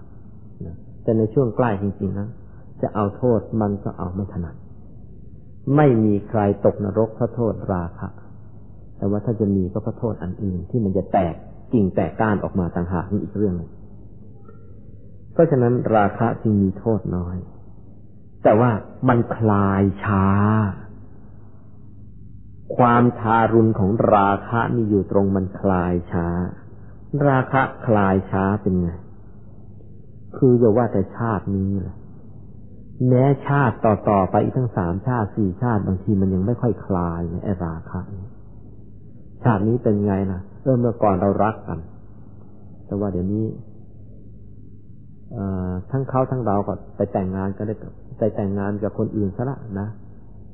ผู้หญิงคนนั้นก็ไปมีสามีแล้ว เราเองก็ไปมีภรรยาแล้วแต่ถึงอย่างนั้น บางครั้งก็อดคิดถึงกันและกันไม่ได้ ที่เราเรียกว่าฐานไฟเก่า มันคุเผาหัวใจอยู่ มันมี มันก็เป็นความทุกข์ใจชนิดหนึ่ง แล้วความทุกข์ใจชนิดนี้ เออ นั่งธรรมะไปเถอะนั่งสมาธิไปเถอะนึกหน้าพระพุทธเจ้านึกไม่ออก มีแต่หน้าเขาแล้วค่อยลอยขึ้นมาแทน มันตัดหนทางมรรคผลนิพพานกันอย่างเนี้ยนะแล้วมันก็เป็นทุกข์ใจตรอมใจแห้งใจ นี่ขนาดต่างคนต่างไปเป็นมีลูกเป็นโขลงแล้วนะ อายุหกสิบเจ็ดสิบไปเจอกันก็ยังอดยิ้มหวานหวานมีแต่เหงือกไม่ได้เหลือแต่เหงือกแล้วมาเจอกันก็ยังเป็นยังไงคุณตาสบายดีเลยมันยังไม่ มันยังไม่ยอมคลายนะฐานไฟเก่ามันยังคุแน่แต่ข้ามภพข้ามชาติไปแล้ว มันก็ยังไม่วายยัง ที่เคยเล่าให้ฟัง เรื่องของพระเจ้าประเสนทิโกศลกับพระนางมัลลิกา พระนางมัลลิกา พบในอดีต เคยอธิษฐานกับสามีเก่าของตัวในพบอดีตนั่นแหละรักกันมากก็อธิษฐานเอาไว้เกิดไปกี่พบกี่ชาติเขาให้ได้เป็นสามีภรรยากันต่อไปอีกนะดูมก่อนดี แต่ว่ามันก็พลาด เนื่องจากพระนางมาริกาเองในพบในอดีตก็ ตั้งหน้าตั้งตาทำบุญทำทาน ส่วนไอ้เจ้าผัว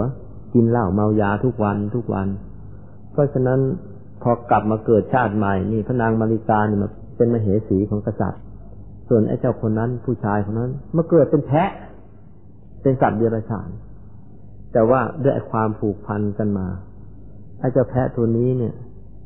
พอมาถูกตัวนางพระนางมาริกาทั้งหมดเลี้ยวหมดแรงแล้วผลสุดท้ายพระนางมาริกาเลยผสมพันธุ์กับแพะ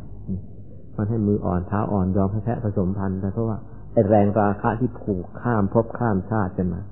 เพราะฉะนั้นฝากไว้เลยนะคุณหนูทั้งหญิงทั้งชายอย่าไปจะไปสาบานกับใครนั้น เราจะเป็นสามีภรรยาไปทุกชาติทุกชาติปะโถเราตากบาตรทุกวันและไอ้นั่นกินเหล้าทุกวันขืนไปเจอกับมัน มันอยู่คนละเพศคนละภูมิขายที่หน้าเขาตายเลยนี่อำนาจของราคะพลาดอย่างนี้อย่าไปทำเขา มีนิทานประกอบอยู่ เรื่องหนึ่งในพระไตรปิฎกมีเรื่องเล่าว่าอย่างนี้ มีผู้หญิงคนหนึ่งแต่งงานกับไอ้เจ้าพี่ชาย ก็ต่อมาชักเบื่อไอ้เจ้าพี่ชาย มันนึกรักน้องสามีแทน ก็เลยฆ่าสามีตัวเองตาย แล้วก็อยู่กินกับไอ้เจ้าน้องเคยไอ้น้องสามีทินนี้ ไอ้เจ้าสามีที่ถูกฆ่าตายไปนั่นนะในขณะถูกเขาฆ่าตายนะ แต่ว่าเยื่อใยมันยังไม่หมด ราคะมันยังไม่หมดที่ยังรักน้องสุดหัวใจ รักน้องเท่าฟ้า โดนฆ่าตายแล้วก็ยังรัก ด้วยไอ้ความผูกพันไอ้ราคะที่มันหุ้มใจอยู่ตายไปแล้ว นึกถึงบุญไม่ออก ตายไปแล้วไปเกิดเป็นงู ไอ้งูตัวนี้ก็แปลกไม่ไปไหนแล้ววนเวียนที่บ้านนั่นและแล้วไม่กัดใครเป็นงูไม่มีพิษ ไปเจอภรรยาเก่าตัวนั่นแหละที่อยู่ในบ้านนั้นแหะไปกับไอ้งูตัวนี้ก็เข้าไปพันตัวไปพันตัก ผู้หญิงคนนี้คือเมียเมันภรรยาเดิมของตัวมันก็เลยอาย มันก็เลยให้คนฆ่า ไอ้เจ้างูนี่ทิ้งซะอีกทีนี่ฆ่าสองคนแล้วนะยังไม่สิ้นรักไอ้งูตัวนี้ ก่อนจะตายก็ยังใจผูกพันอยู่กับผู้หญิงคนนี้ล่ะ ละโลกไป ตายไปแล้ว เนื่องจากนึกถึงบุญไม่ออกอีกนั่นแหละนึกออกแต่ไอ้เรื่องการเรื่องของราคะเพราะใจตกในราคะ เกิดมาอีกทีเป็นสุนัขกับไอ้สุนัขอยู่ในบ้านนั่นแหละ ผู้หญิงคนนี้เดินไปถึงไหน ไอ้เจ้าสุนัขตัวนี้ก็ตามเป็นสุนัขตัวผู้เดินตามต้อยต้อยไป ผู้หญิงคนนี้ก็ลำคาญฆ่าสุนัขตัวนี้ทิ้งไปซะอีกแหละสามชาติก็ไปแล้วมันน่าจะเข็ดไม่ที่ยังรักน้องว่างั้นกามกำเริบ ราคะหุ้มใจที่ยังรักน้องตายไปจะสุนัขไปเกิดเป็นโค แม่ผู้หญิงคนนี้ไปไหนไอ้เจ้างัวตัวนี้เดินตามไปอีกแล้วยังไม่คลายรักราคะมันคลายชาอย่าง นี้แม่ผู้หญิงคนนี้ก็ลำคาญขึ้นมาเลยให้คนเชื่อดซะจิตตายงวดนี้ โดนฆ่าตายหลายหนก็สี่หนเข้าไปแล้ว ความรักค่อยคลายตัวโอ้โหที่ตาย ตายถ้าย่ำตายแล้วตายอีกนะค่อยคลายตัวพอจะนึกถึงบุญออกได้มั่งละโลกมาแล้ว แต่ถึงอย่างนั้นมันก็ยังผูกพันอยู่ละโลกแล้วก็ไปเกิดเนะ่ย เป็นลูกของผู้หญิงคนนั้น อ้าวละสิจากเดิมเป็นสามี แล้วถูกแม่คนนี้ฆ่าทั้งต่างหลายชาติ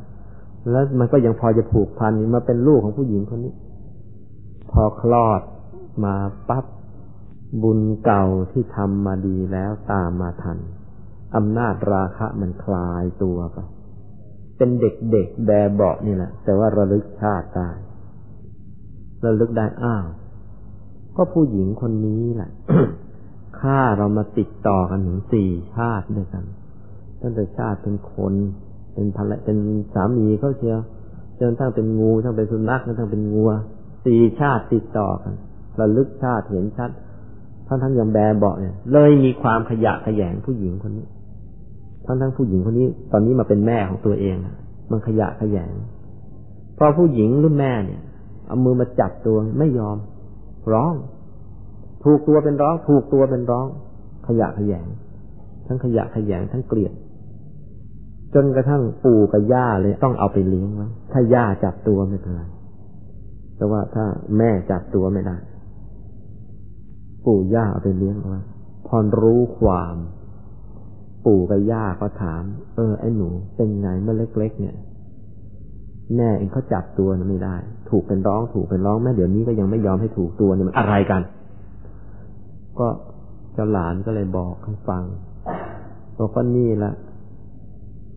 ผมเองก็คือลูกของปู่ของย่าเนี่ยมาก่อนนะแม่เขาก็นี่ก็คือ ภรรยาเก่านั่นแหละแล้วมันเป็นชู้กับน้องชายแล้วเนี่ยมาโดนฆ่าแล้วสี่ชาติติดต่อกันเนี่ย เลยขยะขยงเปลี่ยนด้วยไม่อยากให้ถูกตัวรังเกียจนั้นไม่ให้ถูกตัว ปู่ได้ยินอย่างนี้ ย่าได้ยินอย่างนี้ ก็สลดใจ ทั้งปู่กับหลานก็เลยชวนกัน พอหลานโตขึ้นมาหน่อย ปู่กับหลานออกบวชด้วยกันทั้งคู่ แล้วในที่สุดสำเร็จเป็นพระอรหันต์ด้วยกันทั้งคู่ ราคะ คลายตัวช้าอย่างนี้ ที่นี้ อันที่สอง โทสะมีโทษมาก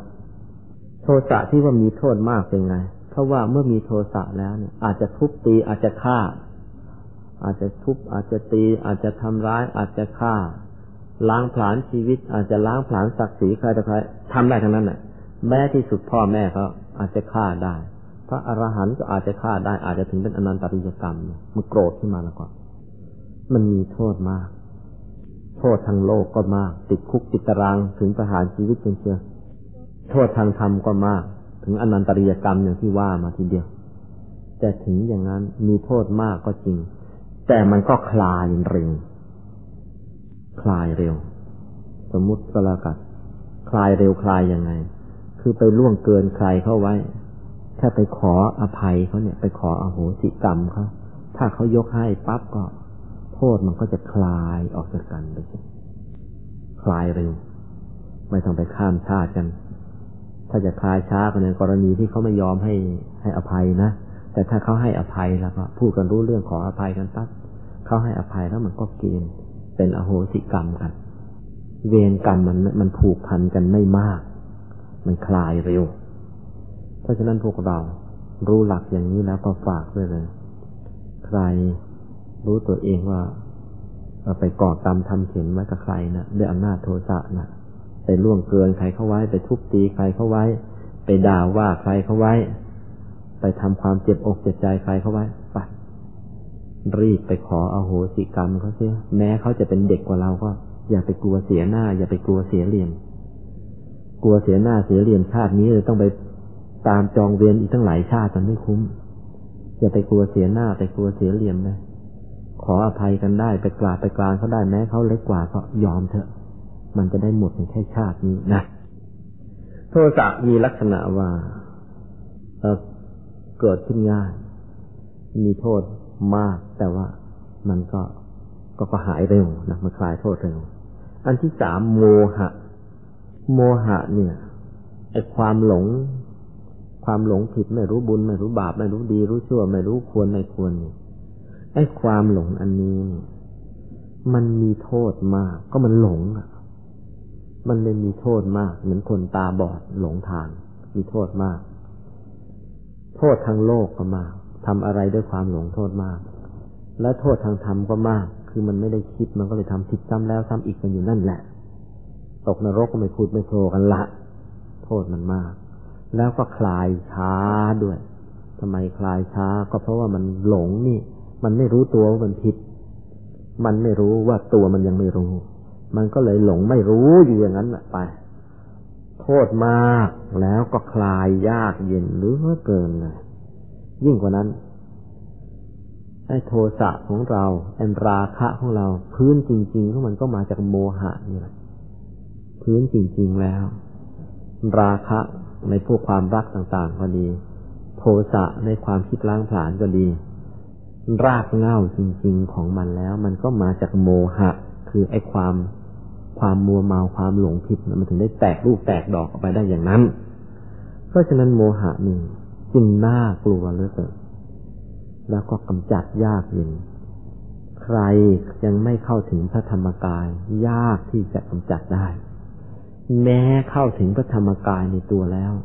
ก็ยังจะต้องปฏิบัติธรรมซ้ำแล้วก็ซ้ำอีก ซ้ำแล้วก็ซ้ำอีก เช่นอย่างพระโสดาบันเนี่ย ปฏิบัติธรรมขนาดเข้าถึงธรรมกายเป็นพระโสดาบันแล้ว ถึงอย่างนั้นเนี่ยยังต้องทำซ้ำแล้วก็ซ้ำอีกบางท่านต้องทำซ้ำอีกเกิดแล้วตายตายแล้วก็แล้วเกิดอีกเนี่ยทำซ้ำอีกตั้งเจ็ดชาตินะกว่าจะหมดบางบางท่านก็เจ็ดชาติห้าชาติสามชาติสองชาติ บางท่านก็ชาติเดียว ก็แล้วแต่ความสามารถของบุคคล นั่นขนาดเข้าถึงธรรมกายแล้วเนี่ย ยังต้องมาลำบากทำซ้ำแล้วซ้ำอีกเป็นชาติชาติเลย เพราะโมหะ มันมันโทษมากแล้วก็คลายยากเป็นอย่างนี้ ทีนี้เรามาฟังนิทานประกอบ มีเรื่องเล่าว่าในสมัยพุทธกาลนั้นเรื่องนี้เป็นเรื่องของลูกของช่างตัดผม นะลูกของช่างตัดผมในวังที่เรียกกันว่าการระบบนะไปก่อเหตุขึ้นมาแหละ ในสมัยพุทธกาลคือมีลูกชายของช่างตัดผมคน ได้ติดตามพ่อไปไปตัดผมอยู่ในวังไปช่วยตัดผมให้กับพวกกษัตริย์พวกเชื้อพระวงศ์อยู่เป็นประจำประจำในวัง มีอยู่วันเออเออราชวงศ์นั้นคือราชวงศ์กษัตริย์แคว้นลิชวีอยู่มาวันหนึ่ง เปิดไปเห็นเจ้าหญิงลิชวีเข้าสวยเลือกเกิน ก็ไม่เจียมตัวละอยากจะได้เจ้าหญิงของกษัตริย์ลิชวีนี่มาเป็นภรรยาตัว แต่ว่าใครเขาจะยกให้แล้วตัวเองเป็นแค่ช่างตัดผม ในที่สุดเมื่อเขาไม่รัก ก็มากรักมันมากน้ำตาเลยนะ ที่ไหนมันมีรักที่นั่นมันมีทุกข์ ก็เลยทุกข์ใจกินไม่ได้ นอนไม่หลับ ในที่สุดก็ตายไป ตายไปพร้อมกับไอ้ความรัก อย่างนี้จะเรียกว่าราคะ เรียกว่าโทสะหรือเรียกว่าโมหะ เรียกว่าอะไรเอ่ยอันนี้เป็นโมหะนะอันนี้เป็นโมหะ คือมันไม่ใช่แค่รักธรรมดา ท่านรักธรรมดานั้นราคะนี่โมหะ คือมันถึงกับหลงรักทีเดียว อันนี้เป็นโมหะมันหน่าตายหรอกนะ ถ้าใครเป็นอย่างนั้นแล้วก็หลวงพ่อไม่ไปชักบางสกุลให้หรอกพระโธเอ้ยแต่รักอะไรกันนักกันหนา รักเอา รักเอาตายใช่ไหมนี่ไอ้อย่างนี้มันไม่รักตัวมัน เมื่อตัวของมันมันยังไม่รักก็ปล่อยให้มันตายไปเถอะจะไปเป็นกันนะอยู่บนศาลาเนี่ย อีกคน ก็เป็นเรื่องของ กษัตริย์โบราณอีกเหมือนกัน มีราชกุมารของกษัตริย์ในสมัยโบราณเเมื่อตอนเกิดนะสมัยนั้นก็มีนักสถิติฝีมือดี อยู่ในรูปของโหราจารย์เป็นโหนก็ทำนายเชียบอกว่าเนี่ยราชเออราชบุตรเนี่ย โตขึ้นไปแล้วก็จะอดน้ำตายโหราจารย์ เปิดดูปูมสถิติแล้วบอกว่าอย่างนั้นบอกว่าเนี่ยถ้าว่าปัจจุบันก็บอกว่าตามดวง ถ้าว่ากันให้จริงก็บอกตามสถิติ คนที่เกิดวันนี้เดือนนี้ปีนี้แล้วก็อดน้ำตาย สถิติมันว่าอย่างนั้น กษัตริย์ก็เชื่อ เพราะว่าโหราจารย์ท่านนี้ทายแล้วไม่เคยผิด สั่งเลย ตามประตูเมืองหรือตามที่สำคัญสำคัญเนี่ยให้ขุดสระน้ำเอาไว้ กลัวว่าเดี๋ยวลูกจะอดน้ำตาย แล้วทุกประตูบ้านเลย ทุกบ้าน ให้คนให้เจ้าของบ้านเป็นกฎหมายเลยตต้องตั้งโอ่งน้ำไว้หน้าบ้าน ใครผ่านมาจะได้มีกิน แต่ว่าที่จริงแล้ว วัตถุประสงค์เพื่อให้ลูกชายว่าจะได้อดน้ำเจ้าราชบุตรนี่โตขึ้นมาแล้ว มีนิสัยดุร้าย ชอบอารวาสทุบตีทั้ง ข้าราชบริพารทั้งประชาชนอารมณ์ไม่ดีใครใครขวางหน้าแล้วก็เล่นงานหมดละนะมีโทสะเป็นเจ้าเรือน แต่ว่าโทสะแรงขนาดนี้ ต้องเรียกว่าโทสะที่ระคนไว้ด้วยโมหะอย่างแรงมีวันหนึ่ง ถึงคราวกรรมจะให้ผล เจ้าราชบุตรตรงนี้ ไปเที่ยวอุทยาน ระหว่างทางมีคนตามเสด็จก็เยอะประชาชนมารับเสด็จก็เยอะ ไปเจอพระปัจเจกพุทธเจ้า บินทบาทผ่านมา พระปัจเจกพุทธเจ้าท่านมีท่านมีคุณธรรมสูงนี่จนกระทั่งเป็นพระปัจเจกพุทธเจ้าเนี่ย มีคุณธรรมสูงใครๆก็เคารพข้าราชบริพารที่ตามมาก็ดีประชาชนที่รับเสด็จชนก็ดี พอเห็นพระอรหันต์ก็ เห็นพระปัจเจกพุทธเจ้าก็ ต่างคนก็ต่างกราบพระปัจเจกพุทธเจ้ากันหมดสรรเสริญคุณธรรมของพระปัจเจกพุทธเจ้ากันหมด ไม่มีใครสนใจเจ้าราชบุตรเลยเจ้าราชบุตรก็เลยอิจฉากระทั่งพระทีนี้แหมนะไอ้พวกนี้ กินเงินเดือนของเรา แทนที่จะสนใจเราพาไปกราบพระอิจฉากระทั่งพระเครื่องขึ้นมา ได้โดดลงจากคอช้าง แย่งบาทในมือพระปัจเจกพุทธเจ้า ทุบทิ้งกระทืบซะเละเลยพระปัจเจกพุทธเจ้าก็เลยอดข้าวมื้อนั้น แต่ท่านก็ไม่ว่าอะไรท่านหมดกิเลสแล้วเนี่ย ราคะโทสะโมหะทุลีไม่มีอยู่ในใจของท่านนะอะไม่มีวันนี้อดสักมื้อก็ไม่เป็นไร แต่ท่านก็นึกในใจ เออ บัตรบุตรนี่ขิดหายใหญ่แล้ว มาทำกับใครไม่ทำมาทำกับเรา มาทำกับผู้มีคุณใหญ่ เหมือนอย่างกับเอามือแย่เข้าไปในกองไฟยังดีนี่ เหมือนจะเอามือแย่เข้ามาในนรกไม่ไหวแล้ว ท่านก็ไม่ว่าอะไรแล้วท่านก็เหาะเข้าป่าไปฉิดราชบุตรสิพอทันทีที่พระปัจเจกพระเจ้าไปพ้นสายตาเท่านั้นบาปเนี่ย มันเผาผลาญใจ มันให้รู้สึกกระวนกระวาย แล้วก็แห้งผากไปทั้งตัว พูดง่ายๆ บุญมันไม่เหลือ ไม่มีมาเลี้ยงใจเลย เพราะว่าความเห็นผิดเนี่ย ความเห็นผิดเป็นชอบเนี่ย มันเข้ามาเต็มที่ โถคนดีๆ มีคุณธรรมสูงส่งหมดกิเลส ยังไปแกล้งท่านไปอิจฉาท่านแสดงว่าใจของราชบุตรนี่มันมืดบอดจริงๆ บุญไม่มีเหลือเลย อบุญไม่มีเหลือเลย ก็ไม่มีบุญเลี้ยงใจเพอไม่มีบุญเลี้ยงใจ มันให้รู้สึกแห้งผากไปแล้วก็ล้ม ล้มลงไปตรงนั้นก็อยากจะกินน้ำปรากฏว่าก็ด้วยแรงบาปที่ท่านทำเอาไว้ น้ำน่ะมี แต่ว่าไม่ว่าใคร พอไปถึงที่โอ่งน้ำที่ตั้งไว้ที่ประตูบ้านไปเข้า ให้เห็นไปว่าแรงบาปมันบันดาลให้เห็นว่าน้ำไม่มีสักโอ่งสักตุ่ม ผลสุดท้ายก็ราชบุตรนั่นก็เลย หิวน้ำตายอดน้ำตายอย่างที่ตามสถิติว่าเอาไว้เหมือนกัน ตายเอาไปถามว่าราชบุตรนี่ตายด้วยอะไร ราคะหรือโทสะหรือโมหะ ก็บอกว่า โมหะอีกแหละ โดยอาศัย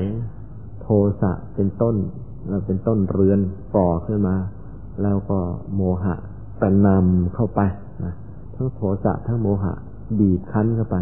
แล้วก็มาตายนรกก็เป็นที่ไปเท่านั้นเองเพราะว่ามาทำร้ายพระปเจกพุทธเจ้าอย่างนี้ ในสมัยพุทธกาลก็มีใครล่ะ ที่มาทำอย่างนี้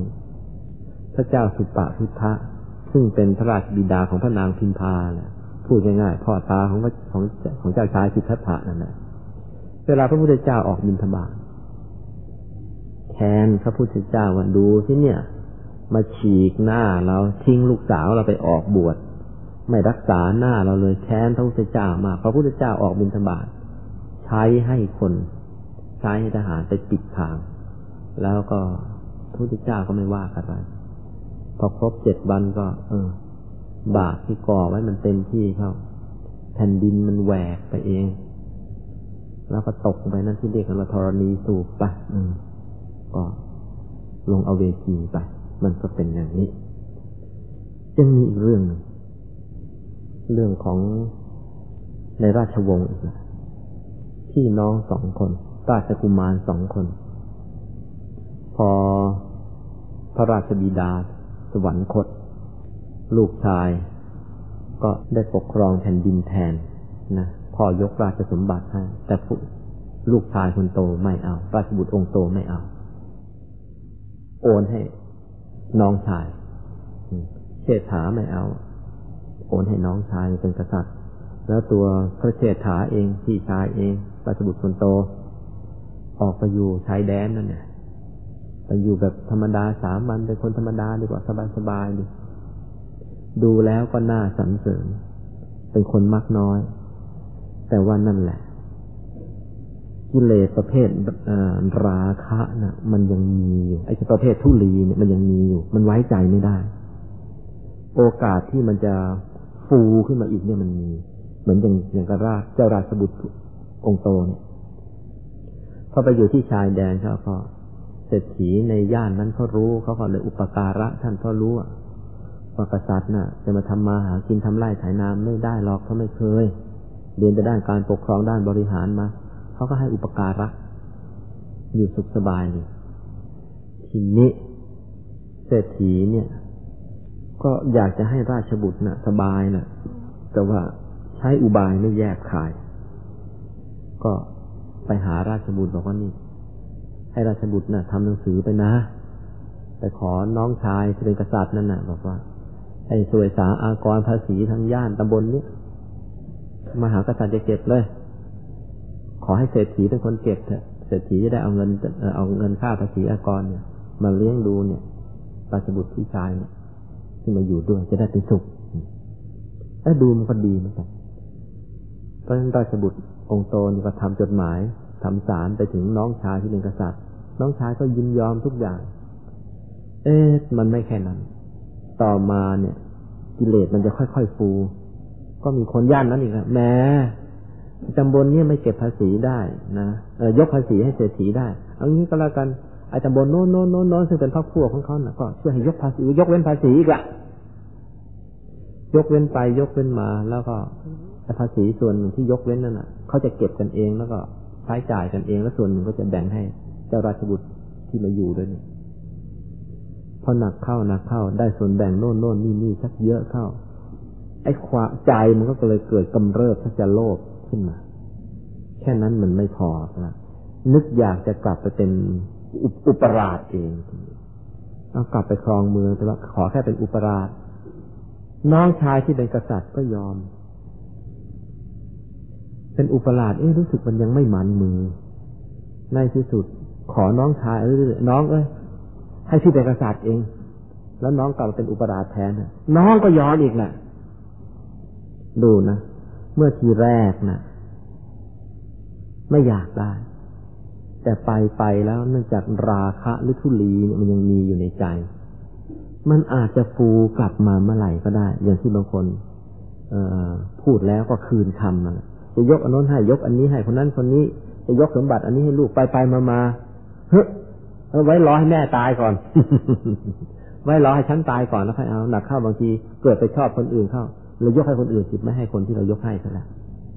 คนเรามันไม่แน่เพราะยังมีทุลีอยู่ในใจ แค่นั้นยังไม่พอ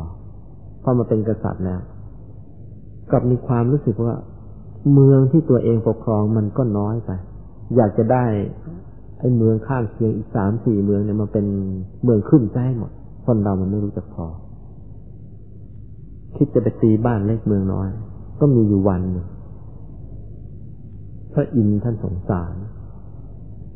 เพราะว่าเห็นว่าราชบุตรนี่พบในอดีตก็ทำบุญมาไว้เยอะมือนกันเอาละยังไงจะไปเตือนสติ พระอินทร์ท่านก็มา ก็แปลงมาเป็นคน แล้วก็มาวางอุบายเอาไว้บอกว่าเออนี่ ตัวเองได้ไปตีบ้านเล็กเมืองน้อยเอาไว้แล้วสามเมืองนะเป็นเมืองที่อุดมมั่งคั่งกว่าเมืองนี้ ให้ไปเอาสิเมืองนั้นมีอยู่สามเมือง แล้วก็ กษัตริย์นั่นเขาพมัวแต่ดีอกดีใจอยู่มันจะดีอกดีใจอยู่ลืมถามว่าเมืองไหน ซึ่งความจริงไอ้เมืองนั้นไม่มีหรอกแล้วพระอินทร์ท่านก็หายไปกษัตริย์ไอ้ความที่ไม่ได้ถามว่าเมืองไหน พอจะหาตัวทีหาไม่เจอก็ให้นึกเสียดายสมบัติตั้งสามนคร